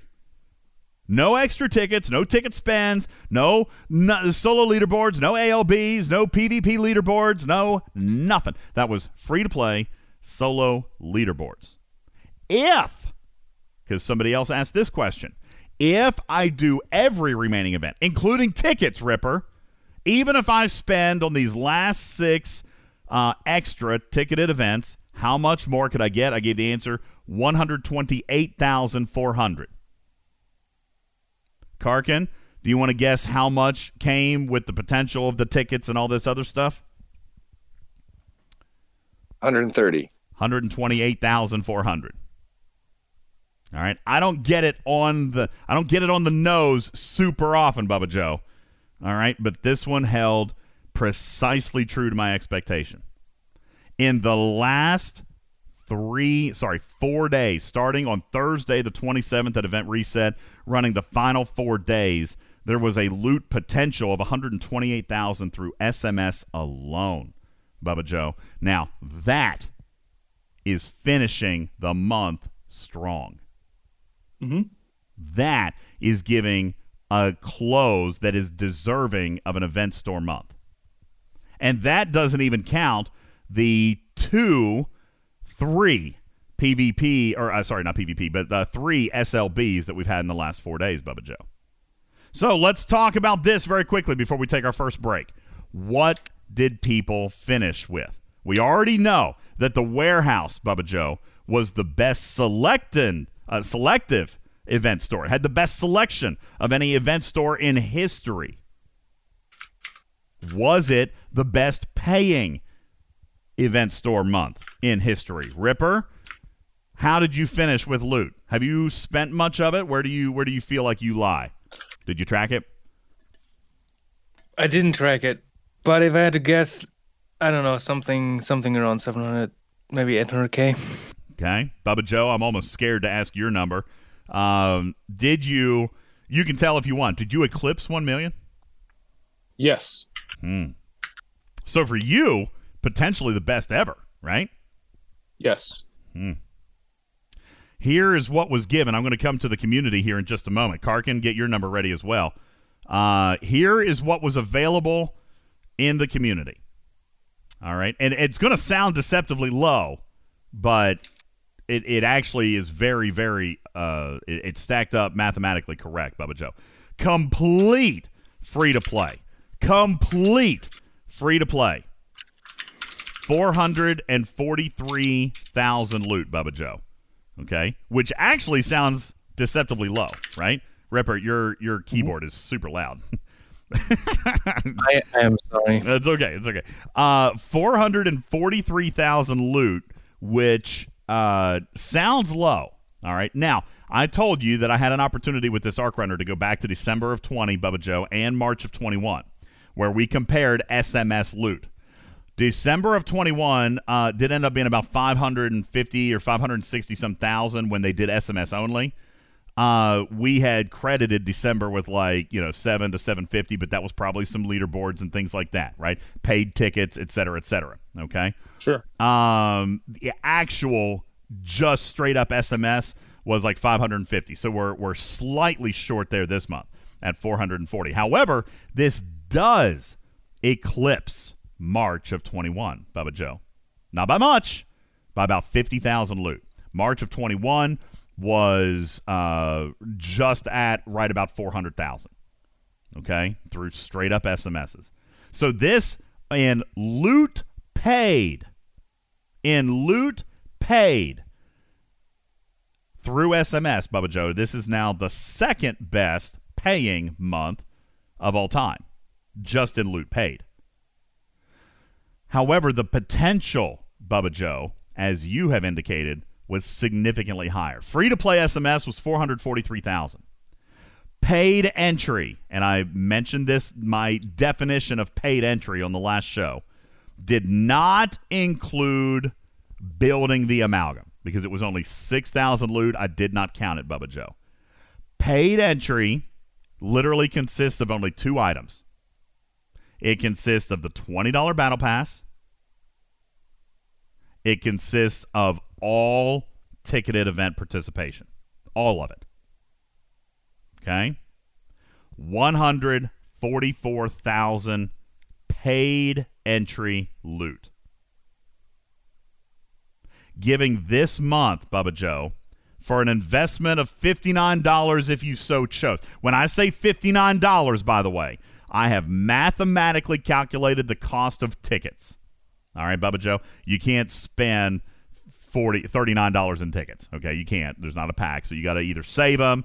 All right. And by the way, I might even point out to people who had saved from previous months, Bubba Joe, this was still free. Okay? Still free. Right. But in actual tickets consumed that were not provided for free, it would have been 140 tickets consumed that were not provided for free, which equates to $39 worth in that pack. Then a $20 battle pass, Bubba Joe. So in that $59, you had, without any solo leaderboards, still 589,500 loot. 600,000 loot, folks, through SMSs, making it the number one SMS event store of all time. Further, as a few people have pointed out, well, solo leaderboards, alliance leaderboards. Well, I am always careful with that, Bubba Joe, because not everybody can do that, all right? I only credited 8,100 loot to ALBs. 8,100 to ALBs. That's all I counted, Bubba Joe. That was 3 ALBs in 25th place. Okay? 3 ALBs in 25th place got you 8,100 loot. If you did any ALB in which you did better than 2,700 loot, then you have eclipsed this number. If you played in any solo leaderboard, then you have eclipsed this number. I counted zero. Zero loot from solo leaderboards, Bubba Joe. And how many people were just talking about how they had the opportunity to place in something this month? Right? Mm-hmm. How many people were just talking about they had the opportunity to place in some SLB this month? All right. Now, Looser says, well, I don't know. If you bought the Amalgam, then you got the Amalgam upgrade event, which gave you potential at loot. I got 60,000 loot there, he says. Well, that's fine. And good. I'm glad. That probably means your upgrade bracket wasn't real deep. I didn't place in any of those, Bubba Joe. I'm in the 40-plus bracket, and people, I guess, on my server adopted that ship and paid for the packs. I didn't place in any of the upgrade events. However, I didn't count any solo leaderboard. Zero. Okay? Nothing. And, Bubba Joe, we ended up with 1, 2, 3, 4, 5, 6, 7, 8, 9, 10, 11, 12, 13, 14 solo leaderboards this month. That's probably also a record, to be perfectly honest with you. 14 total solo leaderboards this month, which some people are going to complain and say, oh, well, it's spenders. Listen, I got to be honest with you. I would ordinarily agree with you, right, Bubba Joe? Mm-hmm. But we asked for a couple of things. We talked about this on a previous show. We talked about we wanted more events. We wanted a busier calendar. We wanted more pay or more payouts, right? We wanted more of that. Mm-hmm. And I gave this a little bit of thought over the last several days, Bubba Joe. They absolutely did that. I mean, 600,000 loot through SMSs is ridiculous. Okay? Yes. But they increased the number of solo leaderboards proportionate to the number of SMSs. We even said, Bubba Joe, well, what we meant by more events was more SMSs, right? That's what everybody meant. We wanted more SMSs. Of course we did. And we got that. But, listen, we're not just going to hand out all the freebies, Bubba Joe. If we're going to hand out all the freebies, then we're going to have to try to pull a little bit more back in. We've always talked about this, guys. If anybody has any familiarity at all with accounting, it's a balance sheet, okay? Assets equal liabilities. Payouts equal bring-ins. Revenue, okay? If you're not bringing in revenue and you're paying out too much, Bubba Joe, you're in the red. That business ain't going to last. Not suggesting that Scopely looks at this as money in, money out, but philosophically, they do, Bubba Joe. Yep. Okay? The more they pay out, the more they're going to want to try to bring back in. Okay? So proportionately, they gave more SMSs. They're also going to provide a few extra SLBs. And Bubba Joe, again, as we were just talking at the beginning of the show, probably not a bad thing at all in any scenario this month. Did it turn out to be bad? We got access to 4 historically difficult-sourced officers. Okay? We got ship XP and officer XP balanced out for the first time ever. We got XP separated from trade XP and power for the first time ever. We got bracketing between 38s and 39s for trade XP and officer and away teams assignments separated for, I say, second time ever. Okay? It happened once, it went back, it reverted, and then we got it fixed again this month. There have been some really strong community asks answered with Duality Part 4, Bubba Joe. I dare I say, when I look at all of the checklists that I had for this month, I wanted a busy calendar. I wanted a strong payout. I wanted a good event store. I wanted busy, creative events. Okay? I wanted more people to be able to get paid. I wanted more payout in the community. I wanted a Throwback Thursday auction. And I'm not even kidding you, Bubba Joe, when I say that was exactly my pitch. Throwback Thursday, throwing an auction not for currently relevant officers, but for recycled material for going back to obtain officers that have been difficult to obtain in the past, that are difficult to obtain now today. Bubba Joe, I don't find an item on my list that Scopely didn't say, okay. I mean, truthfully, we had officer metas. We had challenging officer metas. We could go into after the commercial or whatever, if that's coming up. But the negative, like, there were many days where if I didn't go in the solo leaderboard, there was nothing for me to do. And it was very boring. How many days? I'd have to go back and look at the calendar. I didn't personally track that, but how many days? I don't know about all that, Karkin. If I'm looking at the calendar here, let's do this real quick, and then we can take a break. I think Karkin's telling me to go to break. All right. Day one had 2 SMSs. All right. Day two launched another SMS. Day 3, ticketed events. Day 4, a meta plus tickets. Day 5, continuing with the meta and tickets and 1 new SMS. Day 6 was the first run of Bayel Armadas, Bubba Joe, so that kept us pretty busy. Now that was, arguably, Karkin, a day where only 1 new SMS presented, okay? But it was also a day of 70 Armadas from hell. All right. I believe the day after that had another Armada day. I think I had looked at the schedule and decided not to do Armadas on the first day because I could double up for the second. The Recruit Bayel event was only 24 hours. Okay, then that wasn't the one then. That all right. But now on, on day, I just lost count. 1, 2, 3, 4, 5, 6. So day 7 started another Armada SMS, but that was the easy one. All right. So that was the only one for day 7 was an Armada hunt. And maybe I'd even go with you there, Karkin, because that was like 2 Armadas and you were done. That was the 12,000 point easy peasy SMS. All right. Was on day 7. Day 8. 2 new SMSs. Day 9, 2 new SMSs.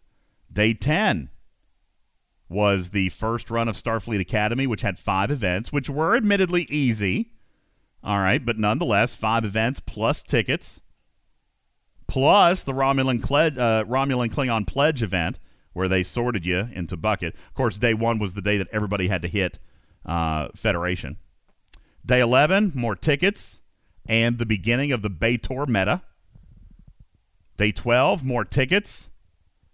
That might have been, and there was a disappearing act. That started there. That was also the beginning of the Alliance Championship Series was on day 12, Bubba Joe. So that had a lot of people running Armadas. All right. Day 13, the Baytor meta continues. And maybe, Karkin, I could even... maybe go with you on day 13. So on day 12, you had the Baytor material spend. You also had Armada leaderboards because that was a part of the championship series. All right. But there were no other SMSs on day 13. All right. So that could have been a down day. I'll go with that. Could have been a down day. Day 14. Began the day of reprieve from all the Armadas, Bubba Joe. That was when we started the Recruit Officer Series. All right, those new unannounced officer training type events. Better late than never, and PvP and cloaking and all that stuff. All right, so that was on day 14 and went to day 15, day 16. I would even argue, Karkin, that days 14, 15, and 16 could have been a little bit lighter, but that was the break we all screamed about needing. If you remember, there was another Armada event scheduled, Bubba Joe, and they pushed it because we were really suffering from Armada fatigue. There was an Armada SMS and SLB scheduled for that day, and they pushed it to give us a little bit of a break. Then on day 17, tickets. Day 18, tickets. Also the beginning of the Bayel meta. Day 19, Disappearing Act, Arbiter of Succession, Run 2 of Starfleet Academy, which, by the way, was definitely grindier than the first run. Bubba Joe, agreed? That one was a little bit grindier than the first run. And then here we are on day 19, more tickets. And now we are on day 20, which I told you was going to be light on events, but it was a heavy event. So, Karkin, I could potentially see a 3-day break in there where you could have maybe said you were bored, because those officer crew SMSs were simple. But this was a pretty full calendar. Pretty daggone full calendar. All right, so I don't know. Look at the chat. Bernard says that break was needed. Joker says it was kind of feast or famine, but the 3-day break was appreciated. All right. Gopher says the number of Armada events was the only real negative in this month for me. And again, I kind of go back, Gopher, and say, listen, the SLBs, I don't like to count that in. I don't like to lump that in because you decide whether or not you play in an SLB. You have nothing to gain or lose by playing in an SLB versus not. That is a choice. The SMSs are where the payouts lie, Bubba Joe. That's what you kind of have to do to be guaranteed your paycheck. Think of it like this. The SLBs are the overtime. You've got the choice. DJ Gersh says the SMSs were too much. I disagree with that. You had 4, DJ Gersh. 2 of them were easy peasy. The 12,000 points, which you could do with 2 Armadas, maybe 3, depending on your team. Okay? Those SMSs were not difficult. Bubba Joe, what were the 2 Armada SMSs that were difficult? And why? The officer meta. The officer meta. That is the only 2 days of Armadas that were challenging, and why would they be challenging, Bubba Joe? Because this is replacing what would typically have been a material spend auction. These were the metas, and do not get it twisted. The metas will never be easy. Dragon Keeper says, I can't run rare. Okay, go run exchange. You're not going to get credit for the starts over there, but as mentioned on Wednesday's show and as mentioned the last time Bayel run, okay, you can do it with MUDs. And you don't even need to start them. You're not going to get points for the start. You're going to get points for the wins, even uncommons. Now, it's a lot. It's a grindy event, but you choose. It's a meta. And by definition, the metas are intended to be a challenge. Oh, for Bayel, it was rare and epic wins. Okay, my bad. Okay? Either way,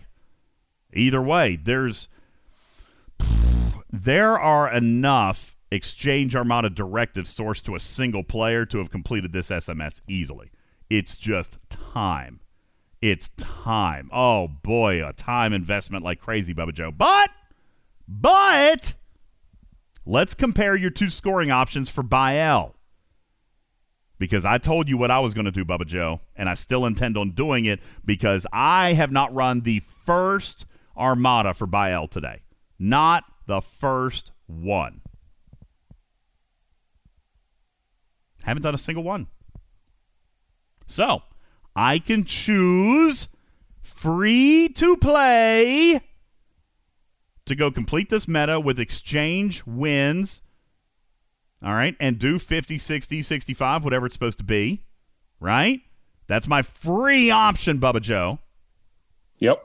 But as an officer meta, which was designed to offer players a challenging yet obtainable path to paid officers, I could also do what? How else can I score in the Bayel meta? You mean other than Armadas, or are you talking about the specific types? Other than killing 60 exchanges, Bubba Joe. Other than killing 60 exchange Armadas, What can I do to get this done in 20 minutes? Come on, somebody. Can't believe nobody's recognized this. Somebody had to have. Thank you, and honey, I can just start a couple of epics. Now, that is the paid entry. Is it not, Bubba Joe? Yes. To starting two epics is the paid entry. K21 says, the problem is we only have 24 hours. Okay, maybe, if that's your position on it. But it was designed this way on purpose, K21. It was not meant to be easy. It was meant to be challenging. It was meant to provide 100% of players the ability to freely obtain a paid officer. But it was not easy. It's not something that they expected 100% of players to do. Okay? Or I can go run a couple of epics. Now, that's certainly the paid entry. Not everybody can run epics. I acknowledge that. I am admitting right here, I am not willing to put in that time, Bubba Joe. So I'm going to come back and give Scopely the materials that they asked me for in the first place. Correct? Mm-hmm. Yes. I'm going to give them two epics. To that, at least there's an auction going on that uses spends towards that, so... Absolutely. Karkin's right. At least you're going to be a little bit double dippy because those will score in the other auction. Okay? Now, Bayel, you are also going to have to determine, is it worth it? Somebody said, well, I don't want to spend two epics on 4 shards of Bayel. I don't necessarily disagree. I'm a completionist, so I'm going to do it. I'll tell you what's more important to me, Bubba Joe, to be honest with you. The 4 Bayel shards are important, but it's not going to get me a tier. All right, so not a major, major deal there. I do kind of like the 140 million Tritanium that I'm going to get. But moreover, I am chiefly concerned with the 12,000 loot. 11,000. 11,000 loot that I'm going to get, Bubba Joe. 5,040 from the top milestone plus 6 from the meta. 6 from the SMS. 11,040 loot. I'm good with that. Plus whatever I'm getting from the loot, from the epic drops themselves, plus the points that I'm going to get in my Kirk and Uhura auction, of which I am playing and hopefully will place. All right. So for me, I wasn't willing to put in 14 hours today, Bubba Joe, or 12 hours, or 10, or 6, or whatever it's going to take. It was going to take me more than 20 minutes. So today, I bounced out. Today, I'm going to give Scopely the paid entry. I'm going to give them the materials. Why? Because I have determined that 1,000 epic directives, Bubba Joe, is worth not only what I'm getting back, but the Tritanium, the event store loot, the points in Kirk, all right? And, of course, the 4 rare shards. Right. But what am I going to buy with 11,000 loot? Another 10,000 trade XP? Worth it to me. Doesn't have to be for you. So, heck, you may not even be able to run epics. That's up to you too. But it is a matter of worth, which is what makes the meta beautiful in its own right. Go ahead, Bubba. So there's a couple of things here that have been talked about. And I think that because there were multiple Armada events this month, that if you were not, I'll say, exceptionally smart at figuring out scoring metrics, you could have very easily run out of directives, not realizing that you were then going to be short for certain events. If there had only been the Bayel meta, that's a different story, right? People are going to have rares that they've saved up, doing the Crucible War that we talk about, doing other things. But there were so many that it would have been very simple for, I'll say, a high percentage of players, casual players, to easily get into a position where now they can't participate, or they can't participate easily. So I think that is a legitimate complaint from players. I get it. Bayel was supposed to be hard, but it wasn't just that Bayel was a higher point scoring. It was that there were all these other drains on your Armada starts this month that if you didn't recognize that you could do cheaper Armadas or different Armadas, that it would be very difficult for you to be able to compete. Bayel was the only meta, which did admittedly run twice, but Bayel was the only event this month that required starts. And I say required loosely because you could have done it with 60 completions of MUDs, all right? But that was the only one that required starts, Bubba Joe. Armada Hunt did not require starts. It required Did field. It score for starts? It did. Okay. But you could have easily completed that event with plays. Okay. Hang on. So, DJ, what ops level are you? I'm 44. How many players in your alliance? 80-something. Okay. How many of them are higher than you? Probably 2/3 of them. I'm a baby. Okay. So now let's take a alliance that is maybe the 6th or 7th alliance on your server. Okay. Is an Ops 40 maybe the top of that they have? Ops 40, 41, 42? All right. I'll go with that. Maybe it's even 44. Maybe it's you. Maybe you're the top person on your server and the neck or on your alliance, and the next couple of people down, man, they can't either get the deep space or they just get annihilated by those armadas. They can't, they struggle to do 39 epics. I mean, there is a large populace of people that are not going to be able to have to assemble a crew to do useful armadas. And so I get it, right? Armadas are a group activity. They're intended to be a group activity. You're not intended to do them solo, right? So I think you've heard them. I've heard people. I think it's a legitimate complaint. It's like, hey, I want to do armadas. I'm willing to start, but I'm not willing to take the sacrifice of I want to be able to get this starter chest and this loot, but I can't do it because I'm in alliance that I'm the top person in my alliance, and there's not a spot for me in a higher tier alliance, and I can't get other people to come to my alliance. Okay. I think there's a legitimate concern there. Maybe I'm out of touch. You guys can say so if that's the case. Mathematically, I can't go with that. Okay, if I look at stfc.space and I look at even the SMS, not the Bayel, Bubba Joe, but the Armada Hunt SMS, okay, of which you should not have run rares or epics. Can we agree on that? Should not have run rares or epics. Can we agree? Sure. Okay. Sure. So with no starts whatsoever, you still could have finished that event. By the way, Ops 20 still could have finished that event with 6 Armada defeats with 0 starts, Bubba Joe. Now, even for the 7th ranked alliance, all right, with only 50 players, 40 players, 35, I mean, you can't find 6 armadas to get in on. Moreover, let's go back to our Armada directive sourcing, where we say that if you strategically plan, if you play your monthly acquisition properly, you can hook up with 1,000 uncommon directives every single month.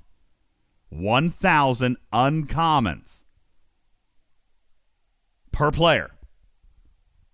All right. If I only needed 6 kills, Bubba Joe, there is a scenario where I might have mathematically had to start 2 of those, costing me 200 of my 1,000 uncommons that I get sourced for free. And that event ran twice. So I could potentially see an argument for maybe having to spend 400 uncommons this month. But if it falls within the free-to-play sourcing of those directives, Bubba Joe, I got a hard time acknowledging that it's too much. If it had been 1,000 uncommon directives needed for these SMSs, I still would have given it a pass, Bubba Joe, because those are what are sourced. Okay? So my point is that unlike material spend, unlike hostile grinding, unlike lots of the other events that we use to source officers, Armadas are a group event. And I don't believe that it is a fair assumption to assume that every group has a lot of people that are online at the same time to do Armadas. I agree there were paths to doing this easier than other paths. It was easier to use MUDs than it was to do regular Armadas. It was easier to do two epics than it was to try and participate in a whole ton of Armadas for the Bayel. What I'm saying is that this is something that is a group activity, and if you were in a smaller alliance, or you're in an alliance that is in a, if you're in a large time zone server that covers 4 or 5 time zones and you can play when other people cannot play, it is entirely legitimate that this was a difficult series of events for you because you want to participate in the Armada events and it wasn't blatantly obvious, because we've run into these things in the past where it doesn't seem like you can run all the different Armadas, although you had to try. You could have listened to here. We talked about it. So I understand. I'm with you in the fact that I think that these events are okay, but I also can understand where people are coming from, that they did not have the same ability to compete in these events that you or I did. Okay. I do not share that opinion, but I obviously can give credence to it. All right. If I've said this before, and I'm going to ruffle a feather right here before we go to break. If you are in an alliance where you can't find 1 or 2 other people to run some, even low levels, Bubba, these weren't level dependent. All right. So even if you're in an alliance where you can't get 1 or 2 other people to run a couple of Armadas with you, even the low levels, then you have a serious decision in front of you when it comes to alliance participation.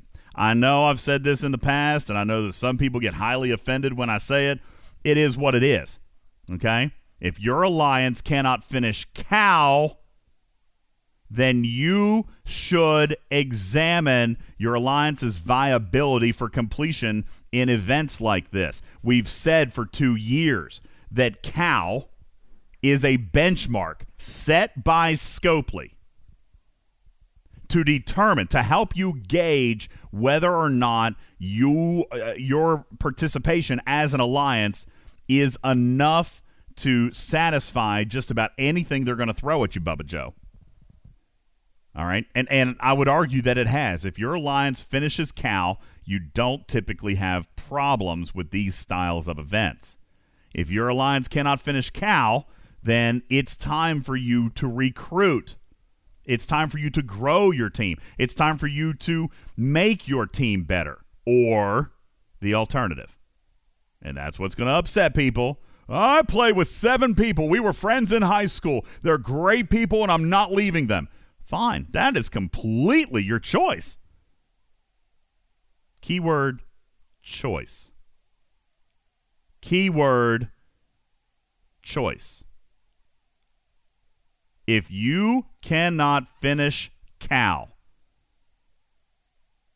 then you need to examine your alliance's viability. Whether it's recruiting, whether it's bringing more people into the fold, I'm fine with that. Notice, Bubba Joe, I'm not stepping over the line to say leave for a better team, because some people find that highly offensive. I'm saying make that team better somehow or another. Okay? You can do it however you choose to do it, but the benchmark has been set. That benchmark is Cal.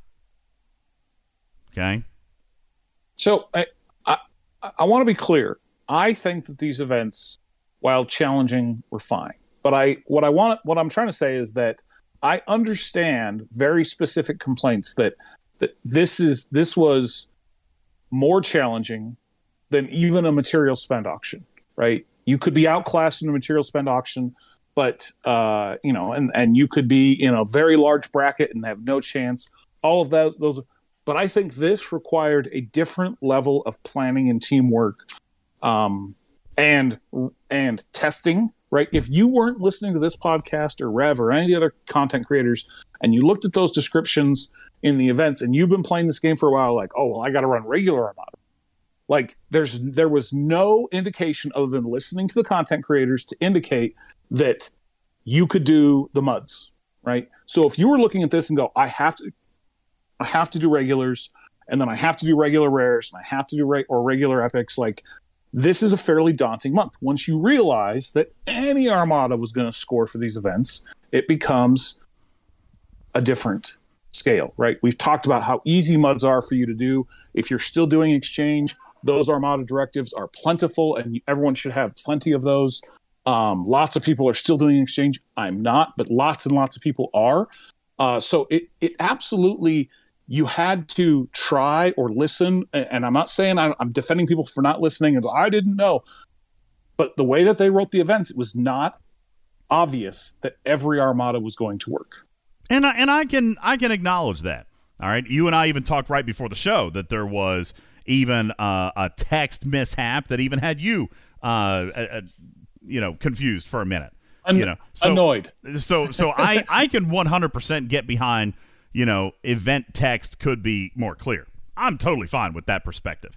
As a matter of fact, it's not inaccurate. Okay, but that's not exactly what we were talking about here. We were talking about feasibility of these events. And if a player did even read Alliance chat or Galaxy chat or otherwise was doing a daily, all right, or trying to get some loot for their chest pull for months, I don't care how you found out, all right? The bottom line is the feasibility of this event was very, very obtainable, even by L. I think that these events, in their current form, with the inclusion of all Armadas, were fine. But I heard from people that are like, I don't have enough regular directives, or I can't get enough people to do the size of Armada. And I'm like, well, then go do a MUD. Everyone can do MUDs. Like everyone's got a Stella, or almost everyone. Everyone should have a Stella by this point. And go do MUDs. You can get those directives absolutely for free. And they source the epic directives, so you can do epic MUDs, right? So absolutely. Until you realize that, I understand the frustration that this could have appeared more challenging than it actually was. Okay. And that's where we'll leave it. We are going to take our first break. When we return, we are going to talk a little bit more about the ALB mechanics, all right, specifically on one specific topic. We've kind of already touched on the Bayel grind. And Bubba Joe will come back for a couple of other topics related to the month as a whole as we gear up and finish our discussion on Duality Part 4 as we ramp up and prepare to grade our show this coming Wednesday. We're going to be back in just a moment. I'd like to thank the sponsor of this first section, this first segment, at facebook.com/MN Toy Posse. This is a group of toy collectors, toy professionals, Bubba Joe. They know toys. They know the legacy toys, the antique toys. But as somebody like Ripper might be looking for a brand new PlayStation 5 because he just fried this one, these guys are going to be able to hook you up with the best places, or maybe even have one themselves, Bubba Joe, for you to find the best hookup on new and used and antique toys. It's facebook.com/MN Toy Posse. It's my Toy Posse for the toy collector in all of us. My name is Ultimate DJs. This is Talking Trek, Star Trek Fleet Command's official podcast. We return in a moment. Hang on. This program is made possible in part by a grant from Not So Lucky Charms, the breakfast cereal with yellow stars, pink hearts, green clovers, and tiny, fully operational grenades. Hello, hi there. Scam Likely here. Want a good deal on, well, everything? Next time I call you, just answer the frickin' phone, because do I got a deal for you. Need new siding on your house? Want to collect your winnings from a lottery you didn't even know you entered somewhere in Scotland? Want to know how much money you inherited that's waiting for you at the airport? Come to me, Scam Likely, and I can take care of everything. In fact, you don't even have to come to me. Just answer your frickin' phone when I call you from a phone number that looks just like yours. With a little cash and the last 4 digits of your social security number, there's nothing I can't do for you. I'll be calling soon, so look for my name, Scam Likely, on your caller ID, and you're gonna get a great frickin' deal from me that you're definitely gonna wanna be telling all your friends about. So excuse me now, I got some calls to make. Forget about it.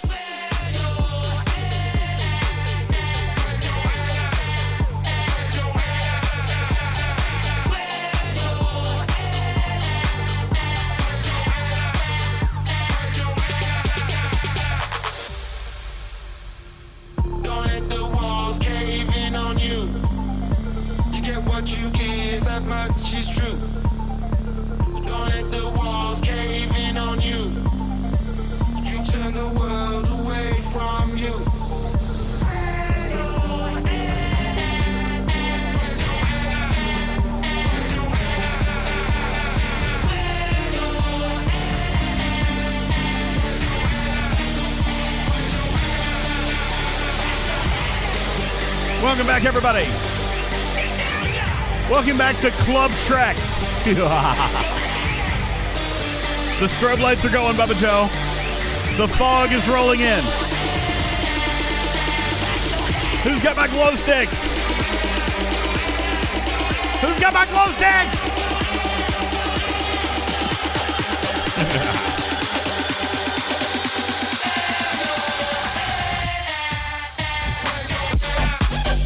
Oh, man, that's good. That's hot, Baba. You should let that play for a minute. All right, I don't want to pay too much for this one. I don't want to pay too much for the basement jacks. Listen, I already paid too much to Disney this past month, Bubba Joe. for Frozen. You remember that? Let it snow. we paid a hot pretty penny for that one. Good afternoon, everybody. Welcome back to the show. My name is Ultimate DJs. What's that? Are we at Talking Trek or a rave? I kind of wish we were at Club Trek right now. Like, seriously, I was starting to sweat just listening to it. All right. Welcome in, everybody. My name is Ultimate DJs. This is Talking Trek Live, Star Trek Fleet Command's official podcast. And as we are gathered here, Bubba Joe, we are kind of discussing the ups and downs of Duality Part 4, the finale of the Duality series, which does... And don't try just yet, Bubba Joe. We are still technically within the arc. See, this is a very strategic day. Of the last show, because it is on the last day of the month, so no hints will come today, Bubba Joe. But you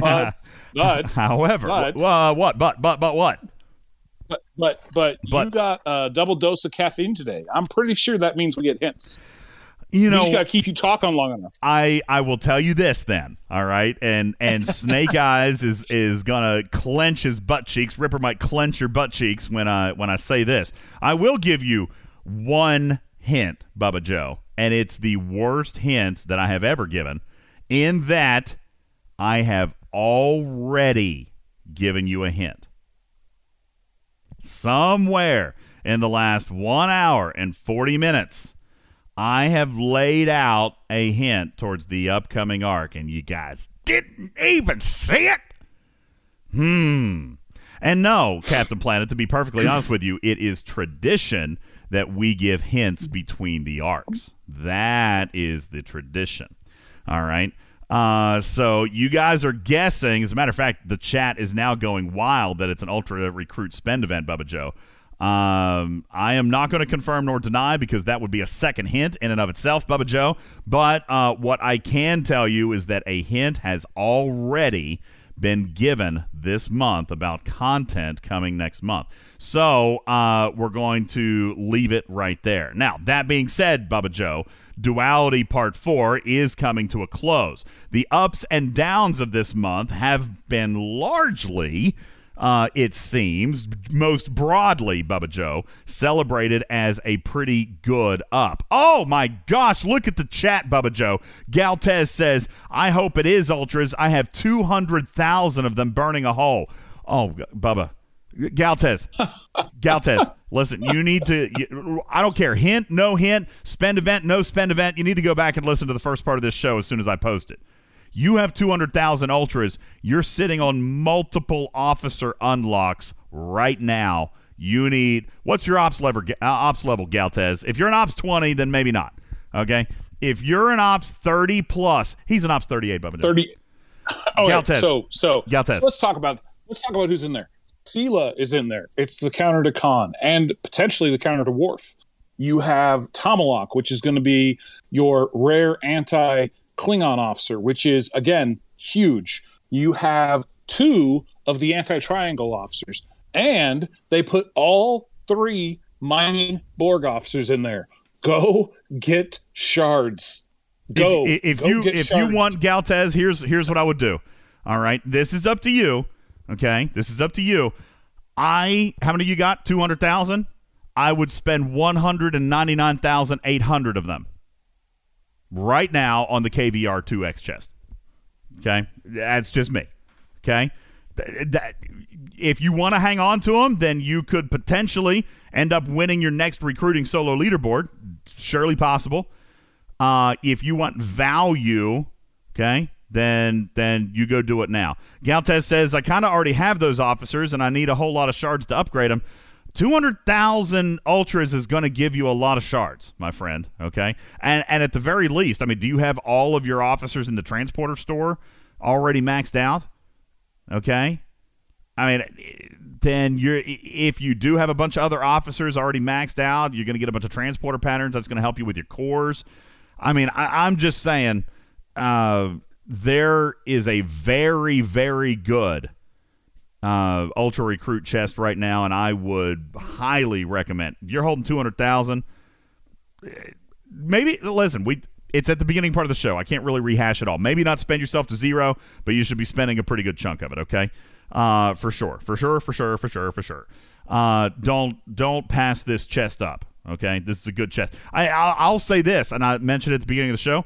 I spent a bunch of ultras, and I got enough shards to promote 4 of 11, which is not necessarily game-breaking, okay? But that's more max cargo. I'm all about max cargo, okay? So for sure, definitely go back and listen to that first part. But how much time we have left on that ultra? How much time's left on that ultra recruit there, Bubba Joe? Let's just look at the time of taping. For those of you listening, at the time of tape, it ends at reset tomorrow. Yeah, you got less than 24 hours. I will listen, as we have been doing here, Bubba Joe. I'm going to do my best to get the show up tonight. All right, that way people, especially APAC and European, can listen to it, in my overnight. And that way you might still have a few hours left. If you're listening to this in podcast form, you may have already missed out. There could be a few hours left, but there is absolute merit to the 2X KVR Ultra Recruit, and you should highly consider doing that. That said, go ahead, Bob. And not only, so we've said this before, and I want to just reiterate it. This is a normal Ultra Recruit chest. You're getting the same 12. You have the same selection of officers. The KVR officers are a 2X chance. And it has you can get full unlocks. I got a lucky pull of Lorca when I was pulling mine. No kidding. I mean, really? I did. Wow. Someone in the chat earlier said they got Lorca and 5, so I was a little jealous of them. But you can get the luckies. There's the Harry Mudd. The full unlocks. There's a Harry Mudd absolutely. And an Avix full pull. Harry Mudd's a good officer. I got a full pull. I don't even remember who it was. It was something silly like TOS Checkoff or something. But hey, listen, I got a full pull. What'd you get, Rip? What was your full pull? Wesley Crusher. Awesome. No, you didn't. You got a full pull, Wesley Crusher. Listen, Donkey reminds me that in about 6.5 hours, you do have an officer recruit event. That is the small one. It's only 1,350 points, so that one's like super duper easy. But yes, you can do it. I can promise you, if he's got 200,000 ultras to spend, he could save one pull and satisfy that SMS that comes tonight. All right, but anywho, I just got Riker, by the way. You just got a full pull of Riker? Yeah, that's good too. That's good. I just dumped the 70 I had, so. Yeah, speaking of Riker, I also, Bubba Joe, on camera. I got that on camera. I got enough to tear up Riker. I mean, it's the amount of progression I made on officers this month is astounding. I mean, really, truthfully. That it would be one of my ups, Bubba Joe. Oh, my God. I just got a Deanna Troi. A full pull of Deanna Troi? A full pull of Deanna Troi. That's not bad either. That's not bad either. What does she do, Bubba Joe? Deanna Troi, what does she do? She is the damage to Romulan Armadas and crit chance for Armada targets. Crit chance reduction, which is big time. Hey, can I tell you a quick story, funny? A little story, Bubba Joe. I got a wild hair the other day. I should. I don't care. I'm telling you anyway. I'm going to tell you anyway. I should have done this on camera. Okay, honestly, I should have done this on screen.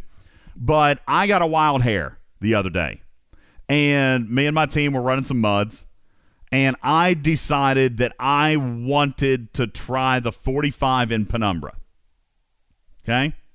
I wanted to try the 45 in Penumbra. So me and my team, we got together, specific players, high M numbers, okay? I specified crew, Bubba Joe, because this really kind of was a science experiment. I really should have done it on camera. And we used Troy. We used we ran it three times, Bubba Joe. We ran it three times. The first test was okay. We probably took 10 to 15% hull, which I might add, go back a year or year and a half, nobody took 15% hull. By the way, we did it with all Stellas, Bubba Joe. I didn't want, I mean, it's been long enough, right?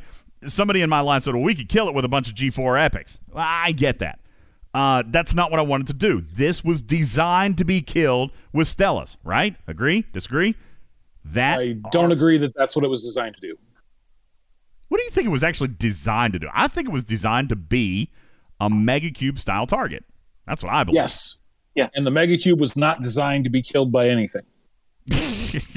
Well, maybe. That's arguable, okay? Certainly possible. I think that it was designed to be killed eventually. I believe it was a goalpost. I believe it was a to-do item, okay? Nobody can kill the 45 in Penumbra. So I tried to put together a team. We went, we died, we changed crew, we went, we died again, Bubba Joe. But at this point now, just little secret hint, okay, and this is very well established. If you are able to get through the shields, those exchange armadas, or exchange armadas rather, yes, they don't regen shields. Okay, it's been that way for almost 2 years now. So if you can get through the shields, the next one should be relatively easy. Anyway, long story short, we killed it, Bubba Joe. We killed the 45 in Penumbra on our third attempt. All right? Nice. With Stellas. Now, Raxnar says, we've killed the Penumbra with regular ships, and I know a lot of people could do it. Okay, I know a lot of people could do it. With losing the loot. Oh, well, yeah. Yeah, if you do it with regular ships. Oh well, yeah, but let me just go ahead and tell you, the loot ain't nothing to write home about. All right, I thought it might have been great. It wasn't. It was better than a 40, but not triple, so not worth using three sets of directives on it. Okay, but we did kill it, Bubba Joe. Wow, we did kill it. But what was the stock? We used Troy. Would you believe that, Bubba Joe? Normal. I can believe that. Mm. Yes. Use Troy. Because you like Troy. So I can believe the use Troy. Well, we wanted to run with it. We wanted to test it. What was the starter chest that paid out? What? What was the starter chest that paid out? 37,000. It wasn't that great. What? I think it's the same. It was a little bit higher. It was a little bit higher. Maybe 40,000. I don't remember. Not much more than 40 though. Maybe it was 40,000. I don't remember. Wick was playing with us. No, listen. I have said this a gazillion times. Okay, I've said this a gazillion times. K21. There is something unreliable about Pike Moreau Gala. I have not ever been able to put my finger on it. There is something unreliable about it. As a matter of fact, I will tell you, yes, we did run a Pike Moreau Gala, and we still took critical damage, okay? So there's something about PMG that is not mathematically reliable. I've never put my finger on it, but because it's not reliable, I never run it. Okay, if I'm going to run galas, it's going to be with four of them. I will not do Pike Moreau. I will not do Picard Beverly because there's something unreliable about it. Okay, K21 says 2 Pike Moreau gala is 0 crit damage. Not 100% of the time. I have literally myself seen battle logs where it fails, and I don't know why, Bubba Joe. Somebody in the chat says, Taco says, it doesn't stack. And maybe that's the case. Maybe you can't stack them. But on the other hand, Tacos, I've seen where they do stack. I have seen where 2 Pike Moreau Gala will result in 0%, but I have no idea how to make it work or not make it work. And I just now had a thought. Maybe it has something to do with stars, Bubba Joe. Maybe you need a Pike Moreau Gala with a star and a Pike Moreau Gala without a star, possibly. That I just now thought, that's one thing that I've never tried. That's one thing I've never tested. But it's not reliable, folks. Has nothing, I cannot prove that it works. All right? So that said, Bubba Joe, I decided to run this test with Troy. Troy worked. It did. It removed 100% of criticals, Bubba Joe. But I still had 100% of shots because Troy removes critical chance. All right? Right. So it did work. Troy worked exactly as she as said she was going to. She removed crits for the entire thing. However, I still found that 4 galas was better. 4 galas in a mud, there is a difference, okay, because some of them are, like, they're only 200%. Some of them are higher. But 4 galas still was better because it eliminated 20% of shots, okay? So, tacos, yes, you're essentially right. 4 galas gives you 20% of total shots that fires 0 damage. And we found, Bubba Joe, that that was the deciding factor. All right?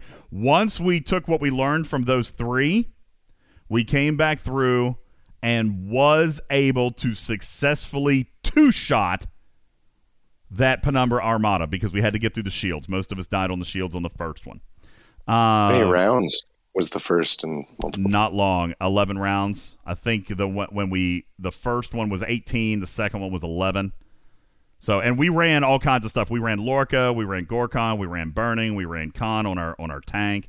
We were very specialized. I split up everybody. Captain Hurt, you need to rewind 10 seconds and hear what I said. 2 Pike Moreau galas is not guaranteed. Mathematically, there's something about it that does not 100% of the time work. I have personally seen that, okay? We've done an entire 2 episodes on that in this show. The Star maybe could do it. I literally just now had that thought because we know, Bubba Joe, that the Star does set an order of operations within the Armada.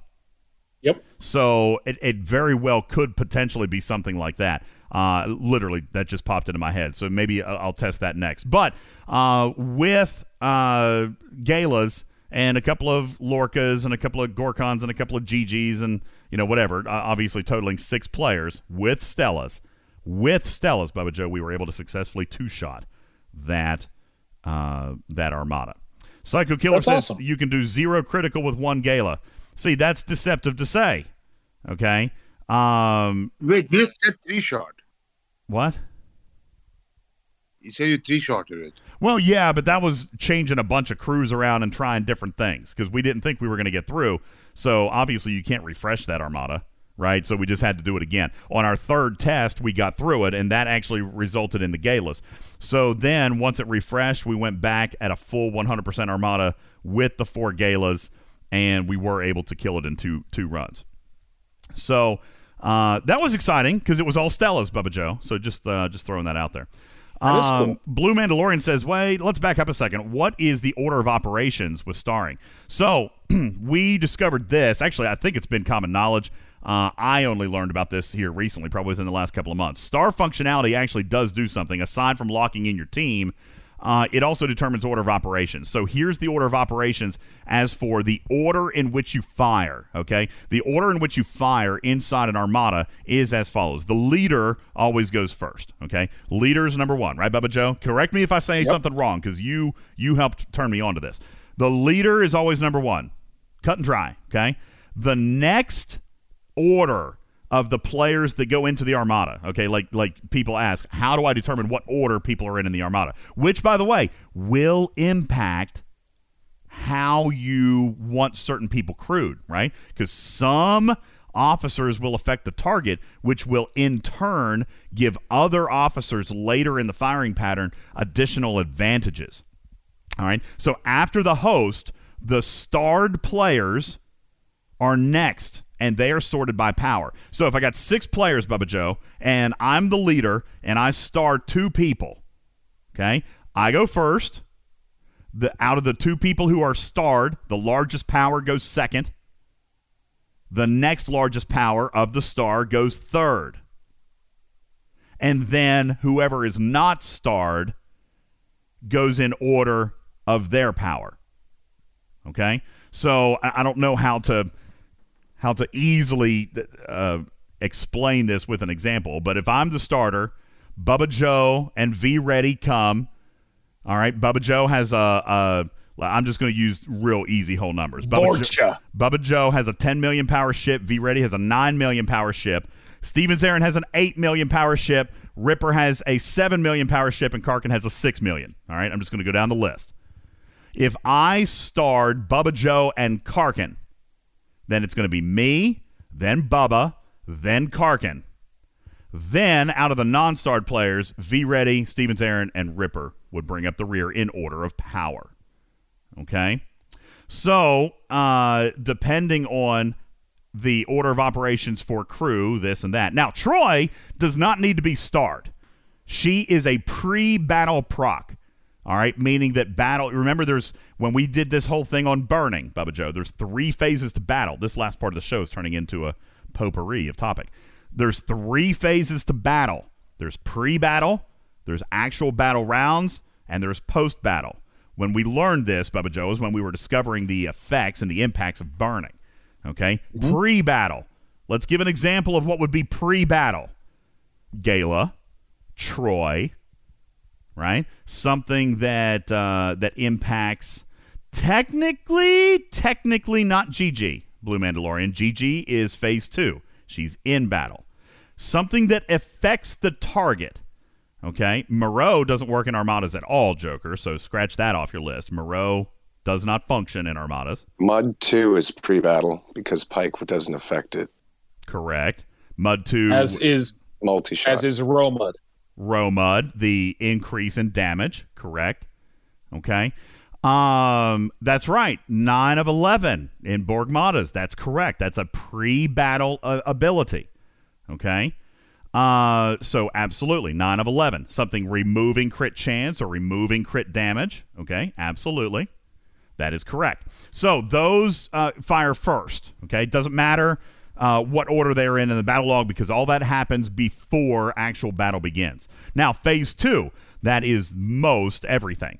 Right? That's Kelvin Spock or Beverly or Gigi because there's conditions that are met. Even if it's a random condition, right, Ripper or Bubba, even if it's Lorcan, you got a 50% chance to inspire hull breach. That happens per round. So that is a during battle ability. And then you've got... I'm sorry? All the Kirks for the morale. All exactly. The Kirks, that's correct. Then you have post-battle, of which we learned there are only, off the top of my head, I can't even think of any post-battle officers. All right. But post-battle ability now, after the change, is burning. Okay? The actual burning ability. So, now, no, loot is not considered part of battle at all, okay? Thank you, Captain Planet. Curon. I think you mixed up a few things. It wouldn't be, combat is the entire thing. Well, but there's 3 phases inside combat, right? No. Yes. No, combat is a collection of rounds. Well, I'm talking about per round, though, Ripper, is what I'm talking about, okay? And there are... even order of operations inside that combat round. We've got the graphic that we made when burning changed. It is deep in our graphics room, but we had Scopely kind of check this for somewhat accuracy. And Ripper's not wrong. Combat is the whole of rounds, but there's still different times during those rounds where things are checked. For example, Ripper, burning damage. The 1% of burning happens not during the actual round of the battle, but happens after all shots are fired. Like, inside an actual round, burning would be considered priority 99, for example. It is the absolute last thing that happens before the next round begins. All right? But there's also things that happen at the beginning of the round, Ripper, right? That happened before any shots fired, correct? Obviously, right? Like shield regen, or Lorca, or GG. So, wait. You said burning is... Yeah, burning was always the last thing that happened in the round. Always. I understand that. I didn't say that changed. I said we learned it when Oh, when the burning, okay, misunderstood. Yeah, we learned about these quote unquote three phases of battle when burning added an additional requirement. That requirement was you must survive, right? So when that happened is when we kind of learned about quote unquote, and I'm calling it this. I don't know what Scopely calls it. I don't know what the coders call it. So I don't know what. I'm probably confusing Ripper with my lingo, but that's where I refer to as three phases of battle. You have the stuff that happens before any shots are fired, then you have all the stuff that happens while the shots are firing, and then you have the stuff that happens after all the shots are fired. So those things, that's the order in which those things happen. In addition to that, you know, that's also how you can very strategically kind of play around with your order of crew. All right. If one officer is going to impact another officer, then you could try to run with that. That was one way in the past, Bubba Joe, where you could potentially, hopefully, have a small percentage chance of actually getting Nero to proc burning for somebody else in the Armada. Now that is no longer well. I guess it technically is still the case. It's better now than it used to be. But yeah, if you're going to run Nero, that person needs to have a star as compared to the majority of other players. And even then, you got to hope he takes the shot, Bubba Joe, because he won't always. Right. And no, stars, to my knowledge, Ripper could correct me, to my knowledge, stars do not have anything to do with the order in which you take hits. Is that correct, Bubba Joe, Ripper? That is still pretty much RNG as far as I'm aware. That's my understanding as well. Mine too. Rip, any word to the alternative? I would be surprised if that's RNG. Let me put it this way. I've never found a pattern, and I certainly haven't found a pattern related to the stars. I think that is a topic for another day. Ooh, do you actually know the answer to that? No. Oh, okay. So for another day, you know. Okay, well, another day we'll dig in. But that would be great if we did actually know that. I will say this. I went on stream. But I kind of doubt it. I went on stream with the intention of testing the TOS Spock hypothesis that you and I butted heads on the other day. I didn't actually get a chance to do it. But the more I got to thinking about it, like I said, the more I got to thinking about it, because Ripper's usually right about this stuff. The more I got to thinking about it, the more I realize he's probably right, only given the fact that because I did crack several bases this week, Bubba Joe. I didn't use TOS Spock in actual defense. I didn't have somebody come and hit me, but I killed a lot of other bases while I was doing my normal raiding. I don't think I produced a battle log that went longer than one round. Maybe I might have had one that went two rounds, but, you know, again, how much is there for one round? You know what I'm saying? So I didn't have one that I was able to go 3, 4, 5 rounds on. To be specific, I was only referring to that one specific ability that you thought might be great. Which was the captain's maneuver of shield regen, yeah. Right? Yeah. The officer ability still does definitely play a part for a lot of people's roles. I was referring specifically to putting it behind a tank, in like the 4th or 5th ship in to let it regen shields for all the other ships. Thing is, even if somebody had used that against me, Bubba Joe, I was still getting into their base in like one round. I think there was one battle log where I actually had a second round. So, no, as far as his captain's maneuver, Scaly, not redeemed, I would say, no. On the other hand, there's Omar from server 141, showing a Spock in a defensive officer slot at a 5.7 million Enterprise, beating an attacking Tier 5 Valdor at 9.2 million power. That, I believe, which I will copy into the graphics room, thank you, Omar, I believe is probably... Whoops, that's not what I meant to do. I do believe that's probably a testament to his officer ability, which scales by tier and gets better with time, which is kind of what we've always said, right, Bubba Joe? A lot of these officers will come into their own over time. So, well, but the Enterprise is OP. Like, it defeats a lot. It defeats a lot, sure, but that's still almost double the power. Almost. You know, I mean, that's a pretty significant punch up. So, you know, And TOS Spock's probably a part of that equation. I would imagine if Omar tried that again without Spock, it probably would have been a different outcome. So granted, OP, Enterprise is OP, but Spock certainly did do his part in that battle, for sure. So here we are, almost 2 hours in, Bubba Joe. Do we have any final topics on Duality Part 4? I know this last 20 minutes was a little bit of a hodgepodge. Listen, we'll continue hodgepodge if you want. We can do more hodgepodge if you'd like, and maybe I can answer a couple questions, but I'd like to focus in back on wrapping up Duality. Go ahead, Bubba Joe.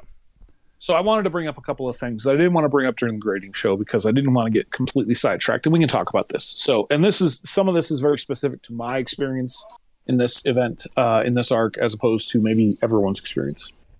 Do we have anyone who is Ops 45 plus in the audience today? I am. Yeah, other than Ripper. Other than Ripper. There's Goat Bear, Next Level Thinking. Yeah, got a handful. All right, what's your... All right. How much did you guys enjoy the Ops 45 plus leaderboards? The leaderboards, they were 45 to 60. Yeah. This comes back to what I had talked about last month. All right, where even, for example, Bubba Joe, your ticketed events didn't scale in requirement. And if I look at, when I say scale in requirement, I mean also scale in payout, right, Bubba Joe? We talked about that. Mm-hmm. For example, in this month's ticketed events, and I'm just going to pick one at random, you had, and I'm going to just focus here on the 40s for a moment, okay? 40 to 41, 42, 43, 44, 45, 46, 47, 48, 49, right? So pairs, Bubba Joe, where the rewards stepped up.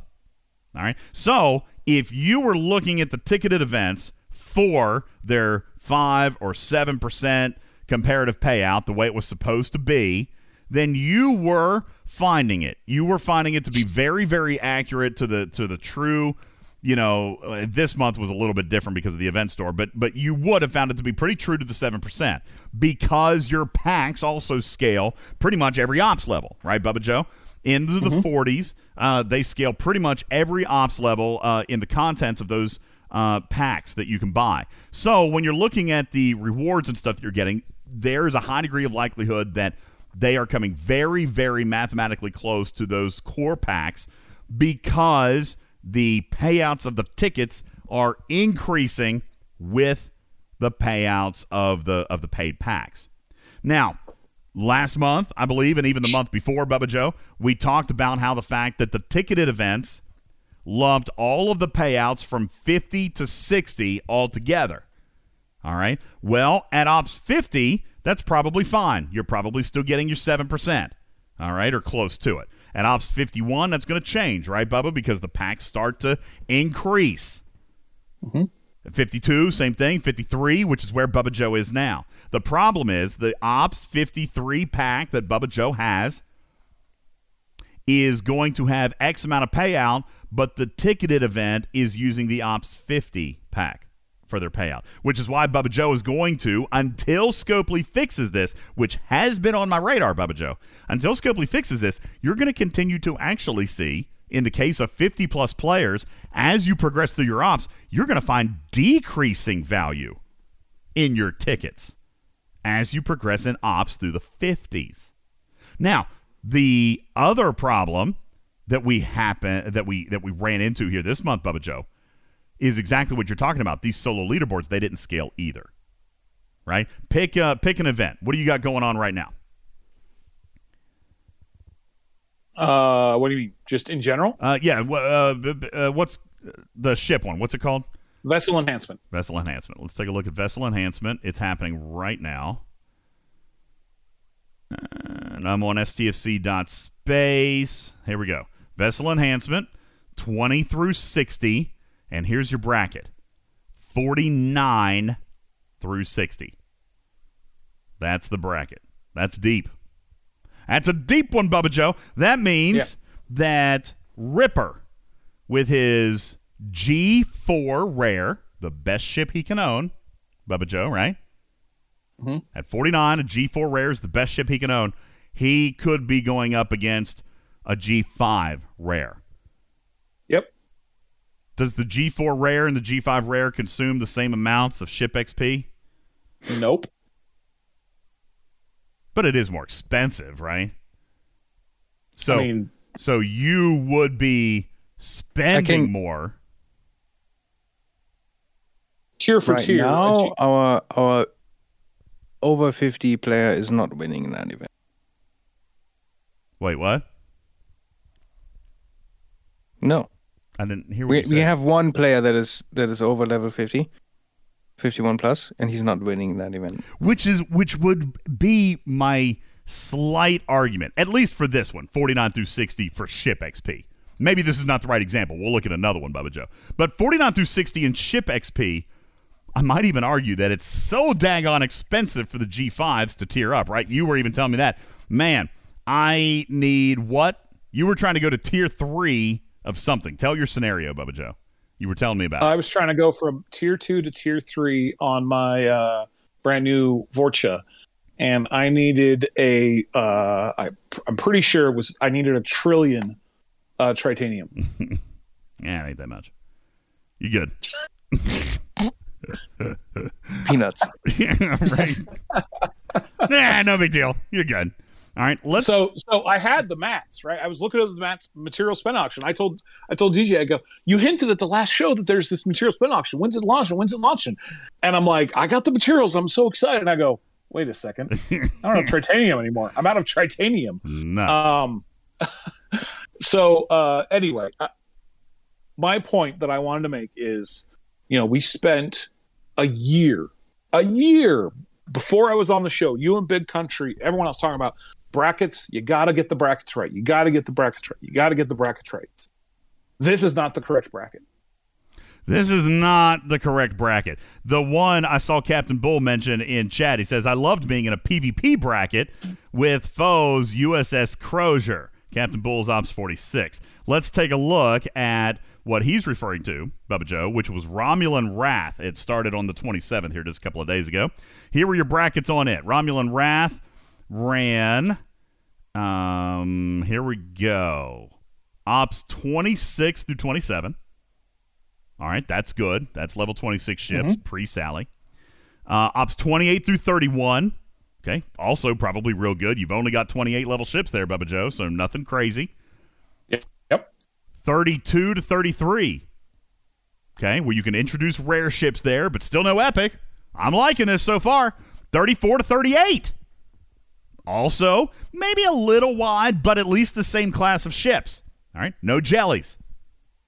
Okay, no jellies in that bracket. Now, granted, a 38 probably will have a more developed G3 epic than a 34, but nonetheless, it's at least the same class of ship.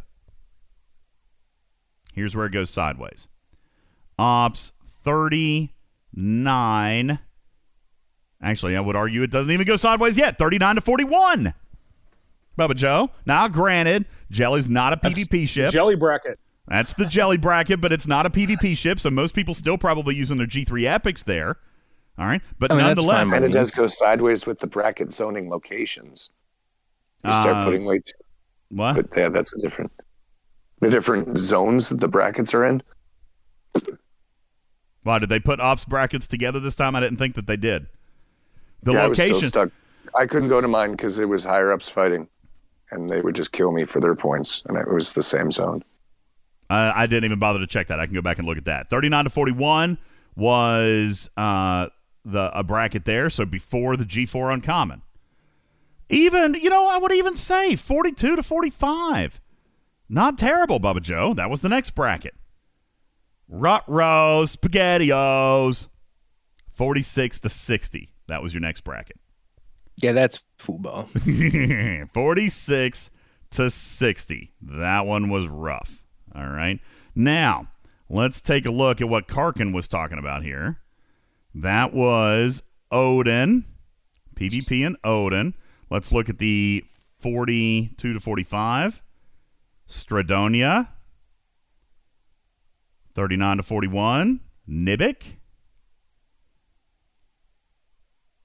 34 to 38.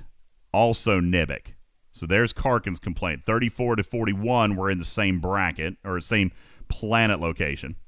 32 to 33. Can't even say that. Starts with a P. P-E-I-U-U-E, Bob. Okay. Did you throw a Bob in there? Yeah, there's a Bob. There is legitimately a Bob at the end of that. Okay. Yeah, there is. Let's see. What was that one? That was 32 to 33? Oh, maybe. No, that's not a Bob. That's like an ob. Blah, blah, blah. Okay. There's that. So that was, I just lost it. That was 32 to 33. 28 to 31 in Dis, which is ironic. That isn't that a mycelium mining system? Dis. That sounds familiar. 28 to 31 was in Dis. 26 to 27, Quaelor. And then that was it, 26 to 27. So there were two brackets then, Karkin. You know, I halfway wonder, Ripper, that might have been oversight. Could be. Every bracket had their own, except for the 34-38 and then the 39-41, which shared. That might have been oversight. Because in the past, when they've merged them together, there's been a bunch of them overlapping, right? It's not just been one set. Like, two brackets are smashed into one system, then another two brackets smashed into one system, then another two brackets smashed into one system. So that could have been an oversight. I don't know. K21 says, well, even 41s are using epics because jellies are stinky anyway. I get that, but 41s, level 41s, maybe potentially with massive or maxed G3 epics, probably a little bit of a handful for that Fresh Ops 34, Bubba Joe. So yeah. Maybe a little bit off there, but we can bring that back up. That's a good point, Karkin. Thank you for raising it. We'll send it up. Maybe that wasn't intended to happen. So I'd like my own sandbox to play in. Thank you. Yeah. So that was just something I wanted to bring up because again, you know, the station, the system being one thing, and then the brackets themselves, right? There was one other thing, and I'm gonna double check that I am correct, because it's going on right now. Recruit Bayel. Recruit Bayel is an SMS. So yep. Are you referring to the Armada event? Nope, the SMS, the meta, the overall arcing meta, the 3-day meta. Okay, yep. Here we go. Same requirements for ops 20 through 60 as far as no. Here we go. Oh, wait. That's the domination one. I'm looking at the wrong one. You're looking at the overall meta that needed 30 points, right? Yep. All right, let me find it. There's domination. Here we go. Here's the 3-day SMS. All right, and let me see if I can predict what you're going to say. You're going to talk about resources and materials, maybe even specifically focused on materials because there are no G5 in the 50 to 60 bracket. Correct. Yeah. And this just comes back, Bubba Joe, this comes back to they have to segment. I know why they say they can't. Guys, do you remember 2 years ago when – like 40 to 50 was one segment? It was because of a lack of number of players that were there. You know, I don't know if we could ever get our hands on this kind of data, Ripper, but I would presume in this entire game that there's 500 or fewer players, Ops 51 plus. I get in trouble if I comment on that. Okay, no comment. But, I mean, just throwing it out to the community. Does anybody think that is... So, yes, Shinjo, clearly Ripper knows the actual answer to that. Absolutely he does. Is there... Bubba Joe, in your estimate, you are flying blind here, as am I. Ripper clearly has some analytics. I can't imagine. I mean, even if you were stupid aggressive and said 1,000, like, there can't be more than that. So the problem is that not in the first couple of levels of 50 plus, but certainly once you get to 53, everything is limiting based on materials. So not having materials in what is clearly architected to be a 50 plus event is just stands out. Right? Yeah. I got G3 and G4, just like everyone who was 40 plus. And that's the problem. Right. And so when you have that, and you have this 45 plus bracket on some events, some of the leaderboards. It's like, did they forget, or did the arc runner not realize that 50 to 60 was a thing? Yeah, it's like, hey, oh, by the way, G5 launched 4 months ago, just in case you had forgotten. Hey! Just in case you've been working on this in the cave. G5 launched in October, FYI. So you have to consider this. There are servers that have zero, 51 plus. Yeah. And there are many servers that only have one. I in the entire range of 51 plus. I know, and I get that. And it's the same, you know, Ripper's right. It's the same challenge that they had, you know, 2 years ago, Bubba Joe, in which there's just no, like, what do? You've got a PvP event. And by the way, for people who ask, right? For people who ask, and I get this every single time, why can't there be just a true PvP event? Why can there not be a PvP event that doesn't have a PvE metric? This is why, all right? Because if Bubba Joe is the only one in his bracket, all right, Captain Planet says our server has 151 plus. Yep, they valued the points for hostiles in this one way too high. It jumped from 39 from 40s, like 10 times points difference. And then I don't know how it was. I stopped looking past what I could viably go for. Yeah, well, but not only Stevens, Aaron, between 39s to 40s, it was a crazy jump, and that so many points valued, it made it pointless to do any PvP because you could kill 100 of those level 40s for the value of a good solid PvP fight. Yeah. Well, I see here in the chat too that there used to be PvP only events. They did exist. I remember when they happened. But then what would happen, Bubba Joe, if there was an event, even if it was an SMS, with no PvE mechanic? What would happen to a player like you? I wouldn't have players, or my audience of possible players to hit is significantly smaller. Yeah, no one would show up. Mm-hmm. No one came. Well, that too. That was the other thing. And for the PvP events we had this arc, I went to the PvP systems, hung out there for hours, and no one showed up. No one came. I tried to go. I kept getting kicked out by bigger ships that were just... Yeah. So, you know, here's the thing. That's why. That's the short answer. When someone says, why can't there be a PvP-only event? That's the short answer, because some players would literally be barred from being able to participate. That's why there has to be a PvE mechanic. Now, how you weight that, I don't know. You know, I'm kind of with Karkin. I did see the PvE values way higher this month than they have been in the past, and that was probably designed more for engagement, if I had to guess, Bubba Joe, more people grinding, but still allowed people to PvP. The fact that they could do it in the same systems was probably the turn-on, right? If I'm hanging out, if I'm Bubba Joe and I'm hanging out in that system and somebody came so that they were trying to do the PvE points, maybe that was the point, Karkin, to try to lure people out, to try to bait people into running the PvE route. That way the PvPers would have targets. You know, I want to be another fish to fight, not just the bait. Well, if you're in a system with 41s, you're the bait, my friend, okay? I mean, I like the PvP events that included the when the armadas worked. When you could do the armadas, hunt the hostiles, and fight the people to defend your armadas, and all get points for all three. That was my favorite PvP time, was when I was fighting in Bliss, and you could score off armadas and everything. So this one, and I just now I'm seeing this. See, I told you guys at the beginning of the month after the first one, Bubba Joe, I didn't have any qualifying ships. So I couldn't play it. I just ran PvE, which is very unlike me. I love Rescue the Crew. I love PvP. I literally could not play this month because I didn't have a qualifying ship.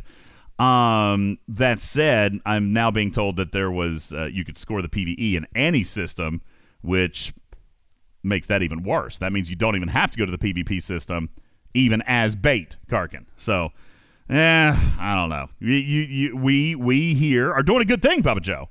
We've talked all about why this arc was really, really good. Had some very strong positives, but here are a couple of things. Was it perfect?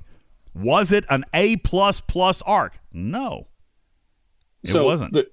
I wanted to bring these things up here because I think that these are relatively minor things, right? It affected my month a lot by, you know, not being able to participate in the PvP event because there wasn't anyone there.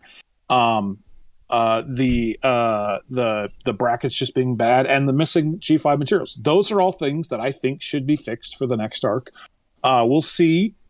You know, this is an event store arc, so we don't get to really evaluate. Has Scopely really scaled up event rewards for higher ops players? Hopefully we will see a change in that when the next arc launches. So we'll be able to evaluate next arc. So this is not an arc where we can evaluate that. But it was not a perfect. It was not a perfect arc, but there was a lot of good. In the few events, and these are minor bad. In the few events where resources and materials were paid, it probably makes it even more valuable to a player like you, right, Bubba Joe? Because there were so few events that did pay resources and materials, which was what some people complained about. Like, that would be their desired reward. And so they saved all their tickets, which will pay off for them next month. Right? I mean, if you get ticketed events that pay boatloads of resources and materials, they're going to be able to do pretty much, you know, assuming that it was even. I mean, there was a lot of tickets handed out this month. There were 13 tickets handed out, and that doesn't even include the 3 that you might have accidentally got. All right, so 13 tickets handed out for free. If somebody saved that completely, all right, that is 6 days of 100% ticketed participation in a subsequent arc. All right, because you would basically have 2 paid events per day that you can enter into. You got 13 extra. That's 12 and a half days. 12 and a half events. I'm an idiot. 13 events where there's 2 paid per day. It's 6.5 days. Good God. Thank you. All right. So those players are going to have a good resource and material month next time, even without having to buy tickets. That makes these events, Bubba Joe, that do pay materials and resources during an event store month, it makes them ever more important. Because that was some people's complaint. I barely had enough resources to continue to operate. We had auctions, Bubba Joe, but no resources and materials accumulated to participate in them. Right? Yes. Which does pose a problem, and one that I kind of alluded to towards the beginning of the show is, are event stores worth it? I think the ultimate answer is yes. Of course they have to be. They're a necessity in this game, especially for players who have missed on currently relevant content during that arc. But there has to be a little bit of a balance in resources paid. We can't just shut off. Even materials I could almost understand, Bubba Joe, are the ones that fall off, but resources are required for daily use. Yep. You know, and completely cutting that all off. I could almost see not as much material because not as much progression or not as much growth, and then, you know, auction participants are going to have to either then spend or have saved something, Bubba Joe. But material acquisition during an event store month definitely is lacking, and understandably so. There is value in our choice. There is value in what we choose to obtain from this event store. And Darksider says, well, event stores should just be extra. I don't necessarily disagree with you from a player perspective, but the reason it will never be that way, Darksider, is the same thing I've been saying here for the last 6 months. Money out, money in. Okay? So I actually have a different way. I would love to see them do event stores. And this would be a big change, but can I take 60 seconds? Of course. So I would love for us to start getting event store loot month 1. End of the battle pass, overflow event, one-off special events during the arc, start giving you event store loot. And you can start earning it all through the 3, 4, 5, 6, however many months the arc is going to go. And then in the final month, where you would normally get all of your event store loot, we can still be getting event store loot, but we're also going to be able to get resources because they don't have to give out as much event store loot because you've been earning it all through the months, and it is rewarding high participation in those months, not just the last one. I actually love that idea fundamentally. Here's the only problem with that, just on the surface, and I'm sure that there is a mathematical way to balance this. The only problem I see with that is because we're going to run into exactly what we're seeing right here and this month from the community, is if the final month paid as much resources and materials as the previous months, then the event store loot would be small. Now, I do see what you're saying. Yep. You're saying if you break it out over 3 or 4 months, then it doesn't impact the monthly budget as much, and you could still have, say, for example, a 100% resource and material month, but have accumulated the extra so you can still end up with 400,000, 500,000, or 600,000 loot. Is that kind of what you're driving at ish? Right. And say maybe the ticket event stays resources and all the other events convert to the event store loot, or some combination of those sorts of things, right? So, I mean, it would obviously have to be architected. You'd have to start from the very beginning. So obviously, unless Scopely's already been thinking about this, it's not happening for this next arc. But that's still exactly, have to take something out to put in your event. So you'd still be losing then, just maybe at a smaller amount. So, but then you'd be holding on to this event store loot for 5 months rather than the resource you could be using. You know what I actually like about this, Bubba, and who knows if they've thought of this or not. But there is a mechanic introduced this month that would make that possible. Mm-hmm. The trophies. Yes. Yep. The event completionist trophies. If those were accumulated and eventually exchanged for X amount of, oh my God, the Bengals are going to the Super Bowl. What? Yeah. Yeah.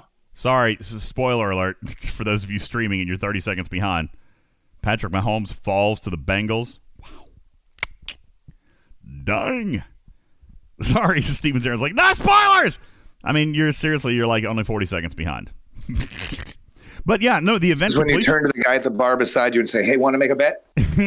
That's right. That's right. You got 60 seconds, all right? You can bet on it right now. The event completionist trophies could do that, Bubba Joe. I mean, mathematically, go ahead, Red. There's one. So, I think we have at this point determined that the amount of loot we get does not necessarily correlate with the length. No, I certainly Correct. Doesn't seem to be that way. Imagine what happens when the amount you get for each trophy varies with each arc. Well, yeah. Imagine the outcry. Well, it would happen. That's for sure. I already want to not log into Discord for those days. Could you do it in such a way, Ripper? Could you do it in such a way that Scopely architects the events to only hand out X amount of trophies per month at a fixed... No, because then, Bubba Joe, you're literally giving away the length of the arc in the first month, and they don't want to do that either. It's a good... You know, listen... Same with putting the actual event store loot up front in the events. That also sort of gives away the length of the month. Yeah. Sort of. Yeah, I can see that. No, Scopely doesn't... And they usually don't want to tell us.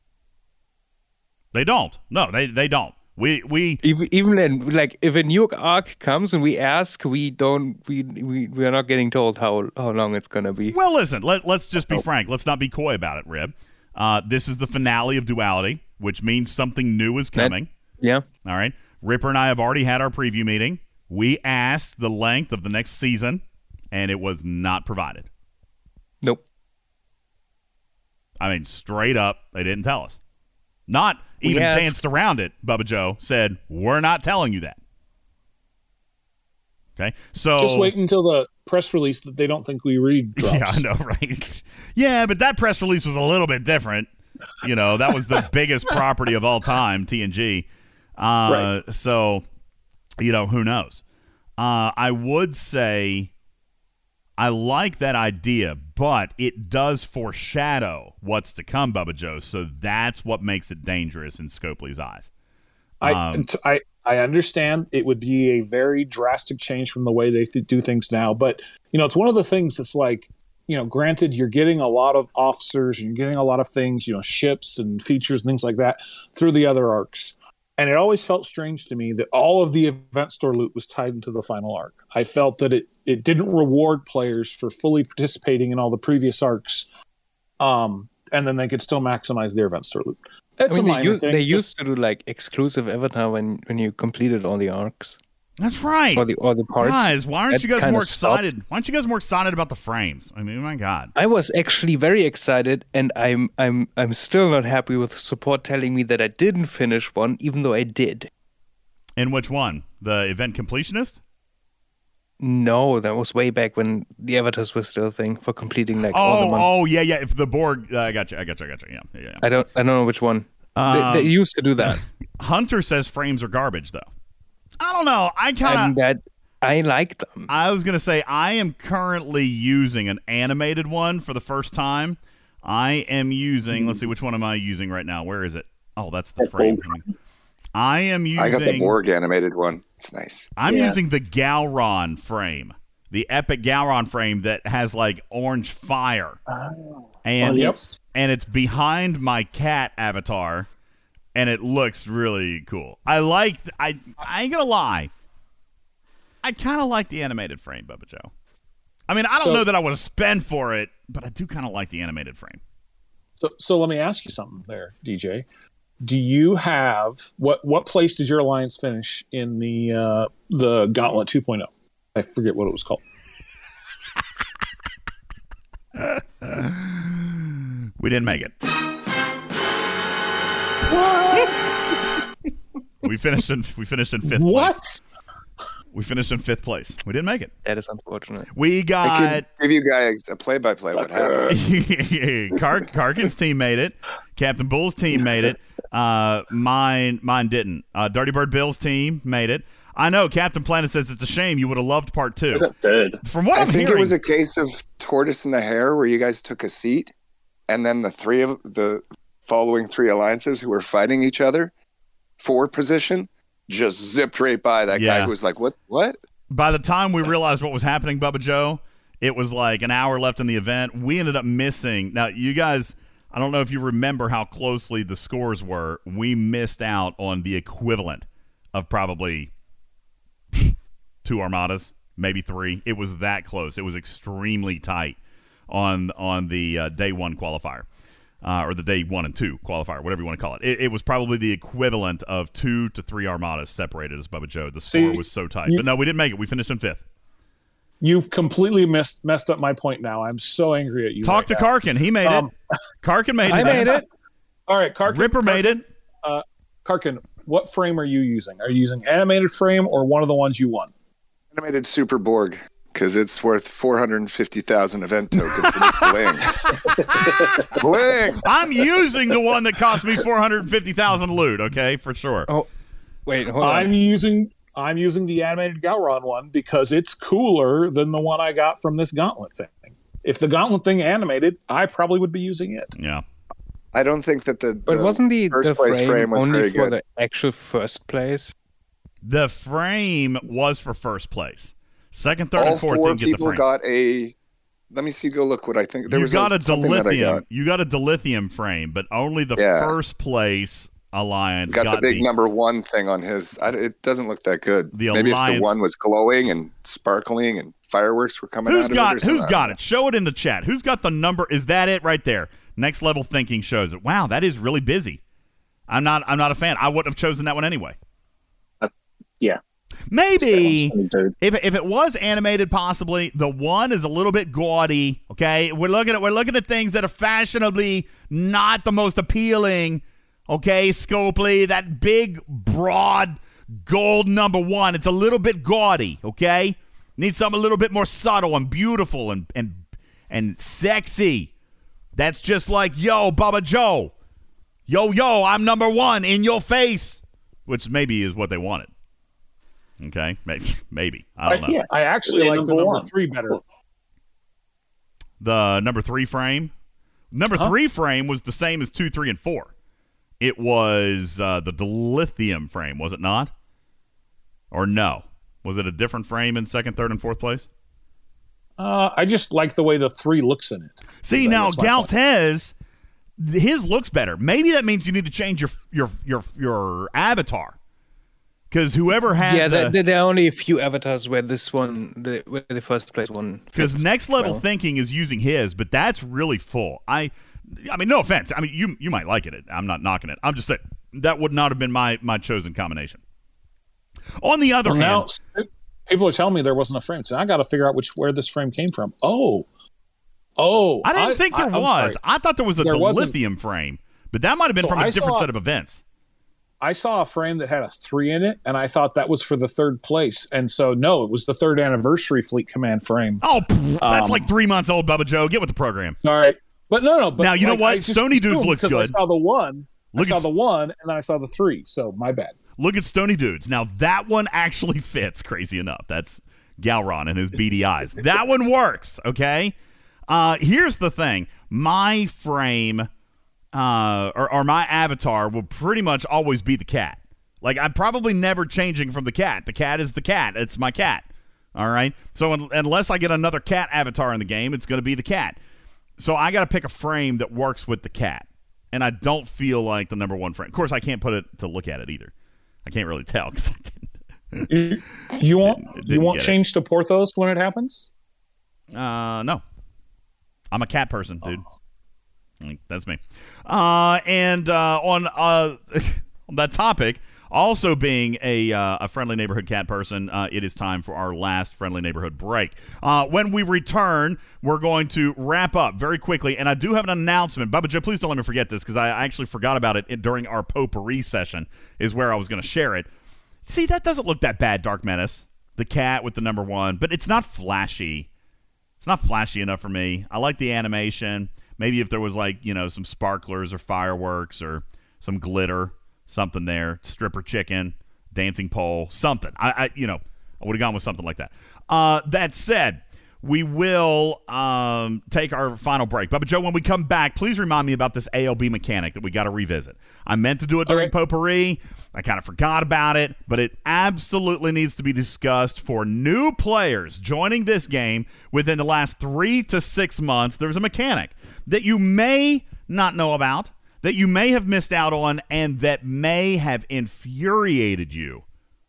During the Alliance Championship Series. On the other hand, neener, you got what you gave. We're going to talk about that coming up right after the break. My name is Ultimate DJs. This is Talking Trek, Star Trek Fleet Command's official podcast. We'll be back in a moment. Hang on. This program is made possible in part by a grant from Townhouse Crackers. And for larger appetites, try our Tudor mansion with separate servants' quarters crackers. Tonight, on an all-new Unsolved Mysteries, we tackle the most perplexing issue of our time. Why do celebrity women keep dating Pete Davidson?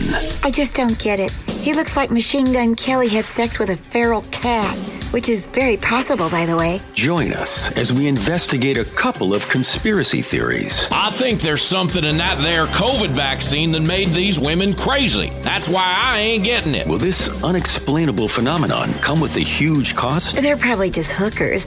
I mean, who isn't in this economy, right? Or is love truly blind? My cousin Bunky says the vaccine done stole his eyesight, but it could be the moonshine. Unsolved Mysteries, the Celebrity Women Dating Pete Davidson edition. If you think the ratings are high, you should meet Pete. I gotta go. You know what? Lucas and Steve, Black Street, no diggity, no doubt. Sure to get down, good lord. Baby got them open all over town. Strictly bitch, you don't play around. Cover much ground, got game by the pound. Getting paid is a forte, each and every day. True play away, I can't get her out of my mind. I think about the girl all the time. East side to the west side, pushing back rides, by no surprise. She got tricks in the stash, packing up the cash. Fast when it comes to the gas, by no means not bad. Just on when she's got the habit. Baby, you're a perfect 10, I wanna get in. I get down so I can win. I like the way you work it, no diggity. I got to bag it up. I like the way you work it, no diggity. I got to bag it up. I like the way you work it, no diggity. I got to bag it up. Bubba Joe, I'm kind of liking the way Scopely might have worked it this month. I mean, they kind of did. They jiggled their moneymaker for us a little bit, Bubba Joe.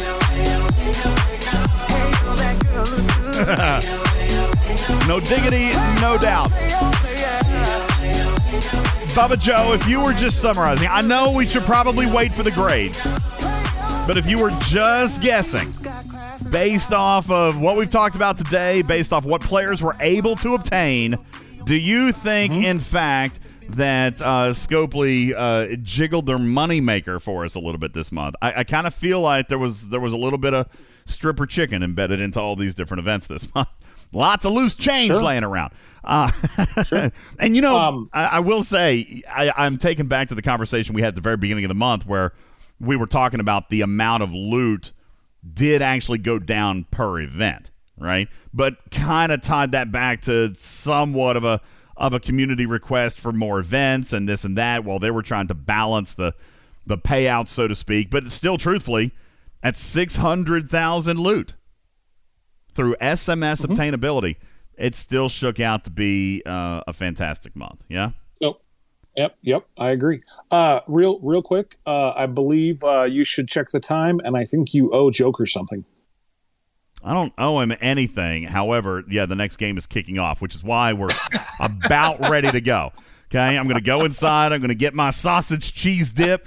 I'm going to sit down, and I'm going to watch this next game. We've already had one. Would you call that an upset? Cincinnati beating Patrick Mahomes. I feel like that's probably an upset. Okay, and yes. And so this next one, who's actually favored in this game? I like the Rams. All right, the Rams are favored. See, I don't want the 49ers. Like they broke my heart already once. I'm still pretty upset about them. You know what I'm saying? So I kind of can't root for them. Just like out of the goodness of my Green Bay Packer heart, it can't happen. So I understand. I'm kind of thinking. I'm kind of thinking that I want the Rams to win, but only because the 49ers dashed all my hopes and dreams. So I would like both of these teams to fall into a hole for about 3 weeks, no one to get hurt, and have someone else go and play the Super Bowl that I could root for. Yeah, and Joker was right. He predicted the future. He didn't really dispute it. It wasn't a bet made. I just said what I wanted. Said what I wanted to happen, and he was correct, and I was incorrect. That being said, let me just throw this out. This is only going to take like 2 or 3 minutes, okay? For players, and I'm going to try to put this extremely delicately, okay? Like super sweet and kind, purring kitty cat. For those of you who came to me and sent me angry messages that you did not get paid in the Alliance, I'm pouring a beer. For those of you who sent me angry messages that Scopely ripped you off, and that you did not get paid in the Alliance Championship Series. And then I asked them, I know why. I would ask them a simple question. Bubba Joe, what question would I ask them? Did you score in that series? That would have been the question. That was the correct question. That was the money question. Did you, over the course of 48 hours, participate with your Alliance in anything that scored points for your Alliance? Well, you know, I mean, I thought it did, but I definitely did. I did. Okay, no problem. No sweat. Here's how we can check it. Go back to the event. Look at the points scoring, right? Then up at the very top, click on the little drop down and click the My Alliance Members and tell me what your score says. Whoa, that it says 0. It says 0 points, but that can't be right. That can't be right. It says 0. All right. Well, sorry. I got nothing for you. Okay? Here's how ALBs work today, yesterday, the day before, 6 months ago, 14 months ago, and exactly 39 months ago. Here's how it works. If you are to be paid, you must score a point. Okay? Just one. That's it. Just a single point. One single hostile in 48 hours or subsequently 24 hours if it was during the championship. Okay? One level one hostile. Now, if you were playing on an alliance, okay, if you were playing in an alliance, rather, that was in the top four and playing for the championship in that third day, and you did not contribute a single point to your alliance, first of all, Shame on you. And I don't mean this to anybody who sent me PMs about it. All right, I'm not talking to anyone individually. First of all, I'm saying, because, hey, listen, life could have happened.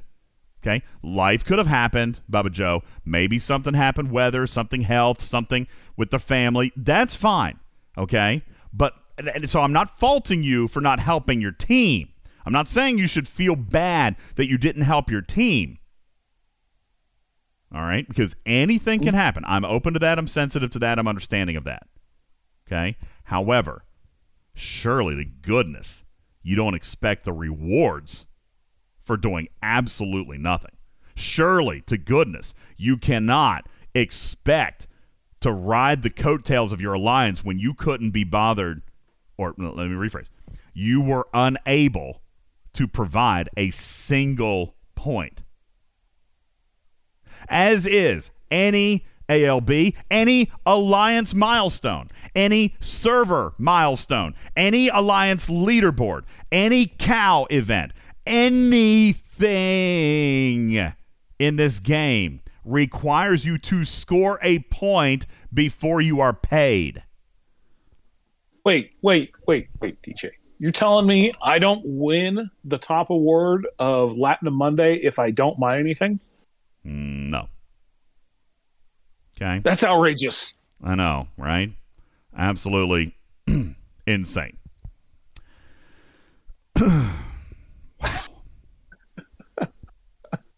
I just thought I'd put that out there because I had a lot. I mean, crazy number of players, Bubba Joe.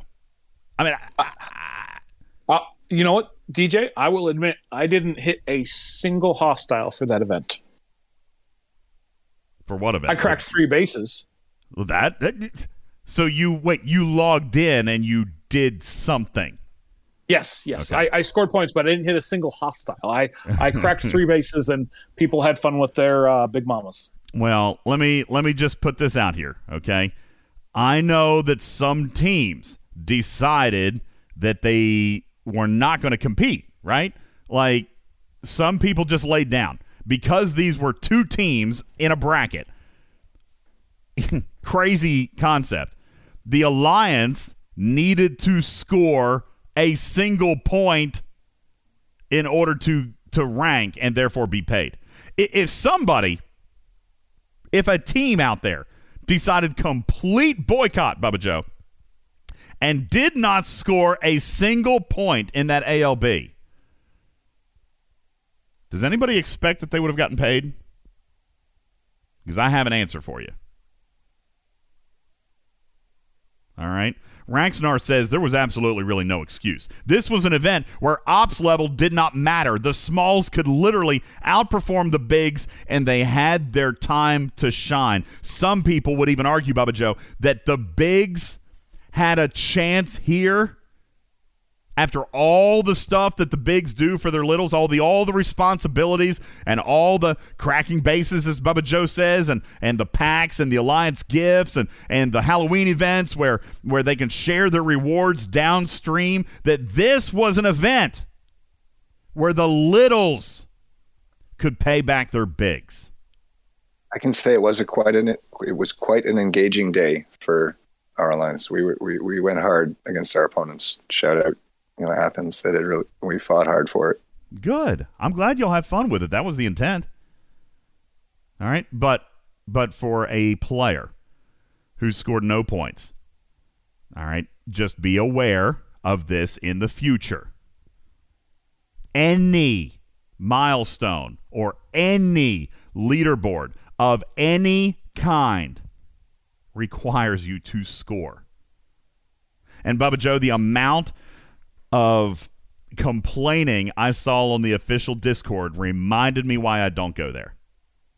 All right. Now, granted, I was messaged by somebody who understood this mechanic and said, listen, this would be a good thing to talk about, okay? Because there are a lot of new players in the game today that were not here 6 months ago. I get that. I do. But there was a cow 4 weeks ago. Okay? And there's ALBs all throughout the month, every month. 2 months, not last month, we had Turf Wars, which was a server milestone. Same concept applies, guys. If you mined no isogen last month, you got paid nothing in rewards. Okay? That's just how this game works. You must score to be paid any rewards whatsoever. So for those of you who are new to the game, please don't take my aggressive overtones here as a personal attack. I understand that you may not have known this. I take it for granted because I've been around for 3 years and most of us do know this. But I will say to the 2 or 3 people that messaged me with complaints that they didn't get paid, whom I know for a fact, Bubba Joe, have been in this game longer than a year, for you to come at me with that complaint absolutely blew my mind. So, for those of you who are new to the game and you truly did not know, now you do. I am sorry you lost out on that loot, but let's look in the mirror, okay? If you did not get paid the loot, that means you didn't contribute anything to your team. So you probably really truthfully didn't deserve the loot, all right? If I'm just having a proud papa moment with you, okay? That was a hard lesson to learn. It was a lot of loot, Bubba Joe.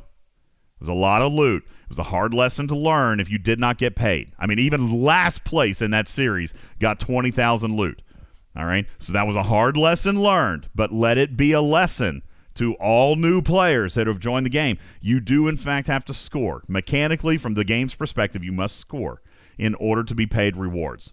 All right, whether you feel you deserve them or not, those are the rules of the game. So, I'm sorry. That was a tough lesson learned. But, look at it from this perspective. You got out of that event exactly what you put into it. And I know that sucks. But it is what it is. Next time you know. Next time, you will be a better coattail rider because of Ultimate DJs. So, admirals everywhere can send me your thank you cards. All right. And Colby says, you know what? I kind of like this. He's like, listen, really, truthfully, not even a legit excuse in a top 4 alliance. Somebody should have known. I did see a lot of people in the chat, Colby, saying, listen, we sent warnings. We sent messages. We could see our participation. We could see that there were 21 people who did not score a point. We sent messages. We did at everyone's. We did everything on Discord. We tried to tell people, and there were still people that did not score. It sucks. All right, but there you go. I know, K21 says, but logging in entitles me to a number 1 rank. So true. Bubba Joe, that is our show. We got some football to watch. Have we covered all of our topics for like the first time in a reasonable period of time? Like loot check, ups and downs, grading, prepared. Bubba Joe for Wednesday's show. ALB mechanics, lesson learned. Just told you that one. The Bayel grind. We talked about that one. And finally, prepping our grade for our finale. Bubba Joe, I believe that we have talked about everything that we needed to do today. We are good. I think so, and I think the whether it's reasonable or not depends on whether you're asking Snake Eyes. Yeah, it's absolutely not reasonable when it comes to Snake Eyes. Listen, I do. You're right. I forgot one thing last week. I forgot again. An ode to Turf Wars. Now, I will say, without any definitive timeline, that it is coming back, Bubba Joe. I announced this maybe 7 or 10 days ago, that Turf Wars would return. All right? And I also told you that I am working diligently with them on trying to solve this prize matrix. Okay? It's a tough one. It's a tough one. And really, honestly, Bubba Joe have even, and I have even put our heads together on trying to solve the 7-day event problem. All right? And the issue with that, Bubba Joe, is that really a cycle of territories shouldn't be 7 days. I mean, really, at its core, Turf Wars cannot be 7 days. And therefore, the territory capture week cycle cannot be 7 days. But that presents a whole other slew of problems, Bubba Joe. There's no good fix. And because of that, we don't know, as a community, how to fix it. We say amp up the rewards. Scopely says it's too daggone rich because of what you get from territory over the span of week, which Bubba Joe, really arguably in hindsight now, must be pretty daggone good. What we're getting from territories is so valuable that we cannot make an event out of it because there's nothing Scopely is willing to pay for that we will accept in lieu of the benefits we get for an entire week in our territory. Right? Mm-hmm. That's the conclusion. That's what we said. That's the conclusion.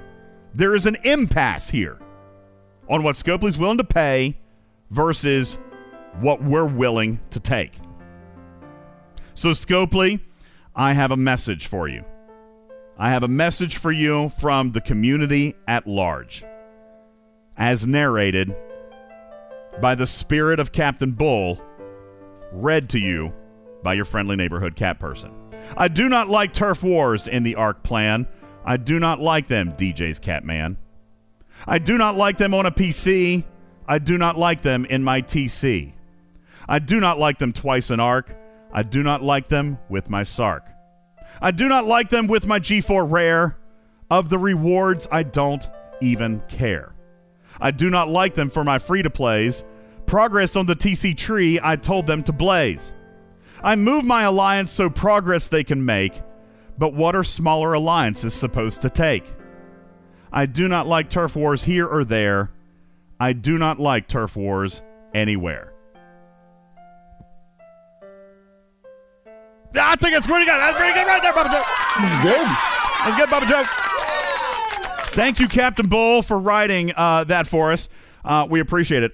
And while I'm joking, kind of, when I talk about what Scopely can do and not do here, Bubba Joe.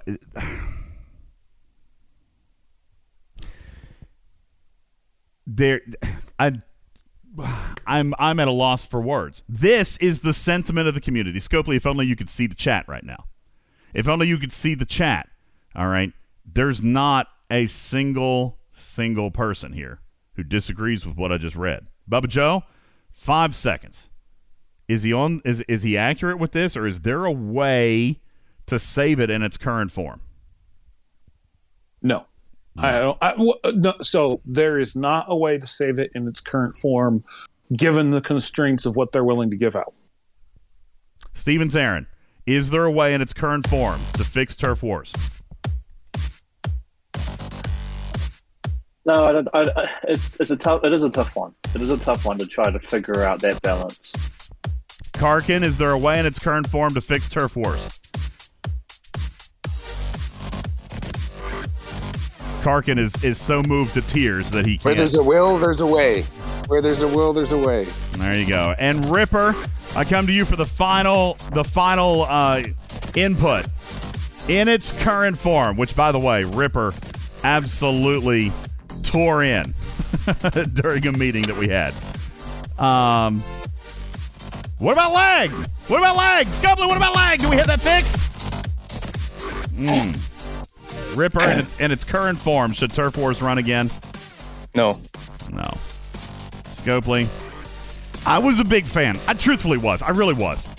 Okay. And me personally, I still think that I would probably enjoy it, Bubba Joe, but I am in the minority here, Scopely. You've got to hear the community. You've done such a great job in the month of January with feedback-based changes. You've done a fantabulous job this month. Don't stop now. Turf Wars needs to be tabled until larger changes can be made. Please hear your community. Please hear us.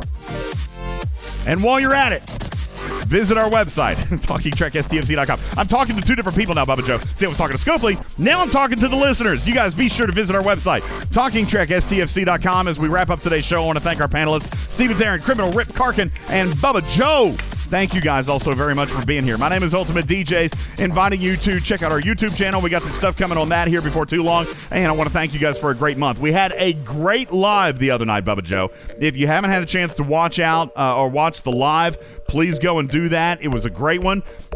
Yes, we got to do a prize here real quick. I'll do contest and pick. Congratulations to Sith Lord. Sith Lord, congratulations to you. And only because I have not done one in like a few weeks, here is a Spam It pick. Congratulations to Magic Monkey. Magic Monkey, you're a winner. And I will, Trek and Chick, be resetting the bot momentarily. Not momentarily. We got to get Magic Monkey to come back and answer. But I will be resetting the bot for a chance at Battle Passes this coming week. All right, you'll have a chance to win a free Elite $20 Battle Pass coming up this week. All right, we're going to be doing it. Is that what I've got? Yes. That's it. No, that's not the right button. What am I doing? Where's the button? Oh my God, where's the button? Ah, here it is. It's labeled Show Open, Bubba Joe, because clearly I'm going to run out of time. So I'm going to have to hit the button again. While you're on our website,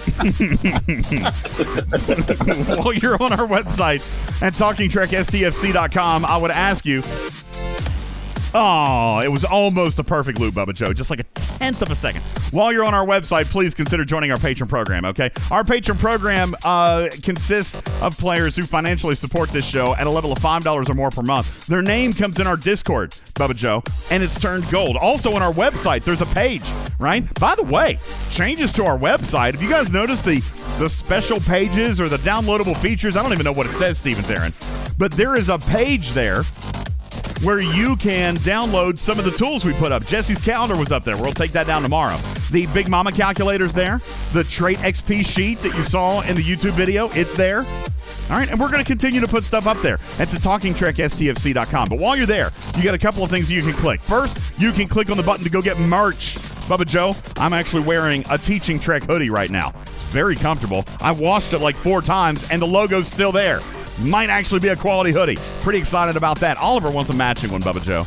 He said, oh, I want one in my size. I wear a 4T. That's what he said. Now I got to order him one. I was like, sure, I'll get it. Absolutely. All right. So go get you some merch. The Talking Trek merch is amazing. Thank you, Snake Eyes. Also, click on the Amazon link to do your normal everyday shopping on Amazon.com. All right. If you do shopping, like today, I ordered D-size batteries, Bubba Joe. The batteries for a flashlight. I was using a flashlight with the electrician. They went dead. I had to order new batteries. Didn't have any in the house. Boom. Click, click, click. Done, done, done. All right. Go to our website first. We'll get paid for what you spend on Amazon. We appreciate that support. And lastly, the Patreon program. At $5 or more per month, you just go, you sign up. It's a monthly pledge. And those players keep the lights on around here. I'd like to say thank you right now to the players who have financially contributed to Talking Trek. Thank you, Gregor, Steven Theron, Dark Lord, Chuck Segron, Hank, Big Country, I Beglin, Venkman, Ska, Fukum, Thorn, Virtual Army, J Bird, Cobra, DJ Girl, Red 2, and Honey Dunk, Bojack Ape, Jonathan Ingram, Tabby Moser, Regis, Lady Cass, JC, Engineering Free Philly, Hudson, Morpheus, Cam, Coulter, Jetski, Wingnut, Z-Man, Fluffy Puma, CCXN, Devil's Advocate, Goopy Names Rock, Raxnar, Striker, V-Ready, Jerry Ryan, Indy Dandy, Quackfu, Kingo 101, Commander Taylor, Maztec, Blue Mandalorian, The Professor, Chronic Break, Spock the Avenger, Medic 213, Stony Dude, Foggin' Farts, Bubba Joe, Crazy Bob, Rude Dude, Arian, Judge Cran, Galen, Splatsu, Eden, Sentinel, Looter, Conair, Irish Jack, Vinius, Giovanni, Dragon Slayer, Lord Neelix, Lord Pete, Lobot, Lugga, Subcommander, This Fella, Captain Jack, Dr. Link, Highway Empire, Velvet Thunder, Your Mom, Right Turn Clyde, Royal Power, Scarlet Honk, Young Ducat, Lorenzo, 7 of 9, Lube, Cha Cha Roar, A Fox, Midhead, Bill's Mafia, E-Rock, The Clueless One, Warren, Hugs and Cuddles, Gator, Evil Dragonfly, Shady Pines, Gopher, Counselor Q, Iron Chef, Yusuke, Nothing Better, A Fistful of Jedi, Q-Tip, Louis P, Handy Hopes, Hammerhead, Captain Oblivious, Auto Obsession, G-Force, Bake Llama, Razahound, Bayonetta, I Kill You, JT10, Just Plain Garrett, Cavacor, Bamenkus, Baba, and Coed, Harry, Selson, Beaver, Dragon, LA Ravager, Captain Steven, Synchronicity, and In Our Hearts Forever, Admiral Poops a Lot, Barracuda, Prime, Sandcoffin, Zuzu, Tosh, Stormbringer, Anesius, Liam, Tagora, Rensusi, Colby, Shane, Smoke Mohawk, Cruzito, NC, Jesse, Wolfhammer, Timster, Arius, Black Widow, Everywhere It Matters, Welch, Morrow, Florian, the UPS Man, Inworlder, Kobayashi, Blue Plague, and Skipper, and our Nitro Boosters, and Hani, Benjamin, D. Lyle, Stevens, Aaron, Captain Mark, Dragon, Arian, Goofy Names Rock, Matt Dog, The Wicked Witch, TJ, and Shady Pines. Bubba Joe, I even started the daggone track over again and still ran out of time reading our gold sponsors. Thank you guys all for contributing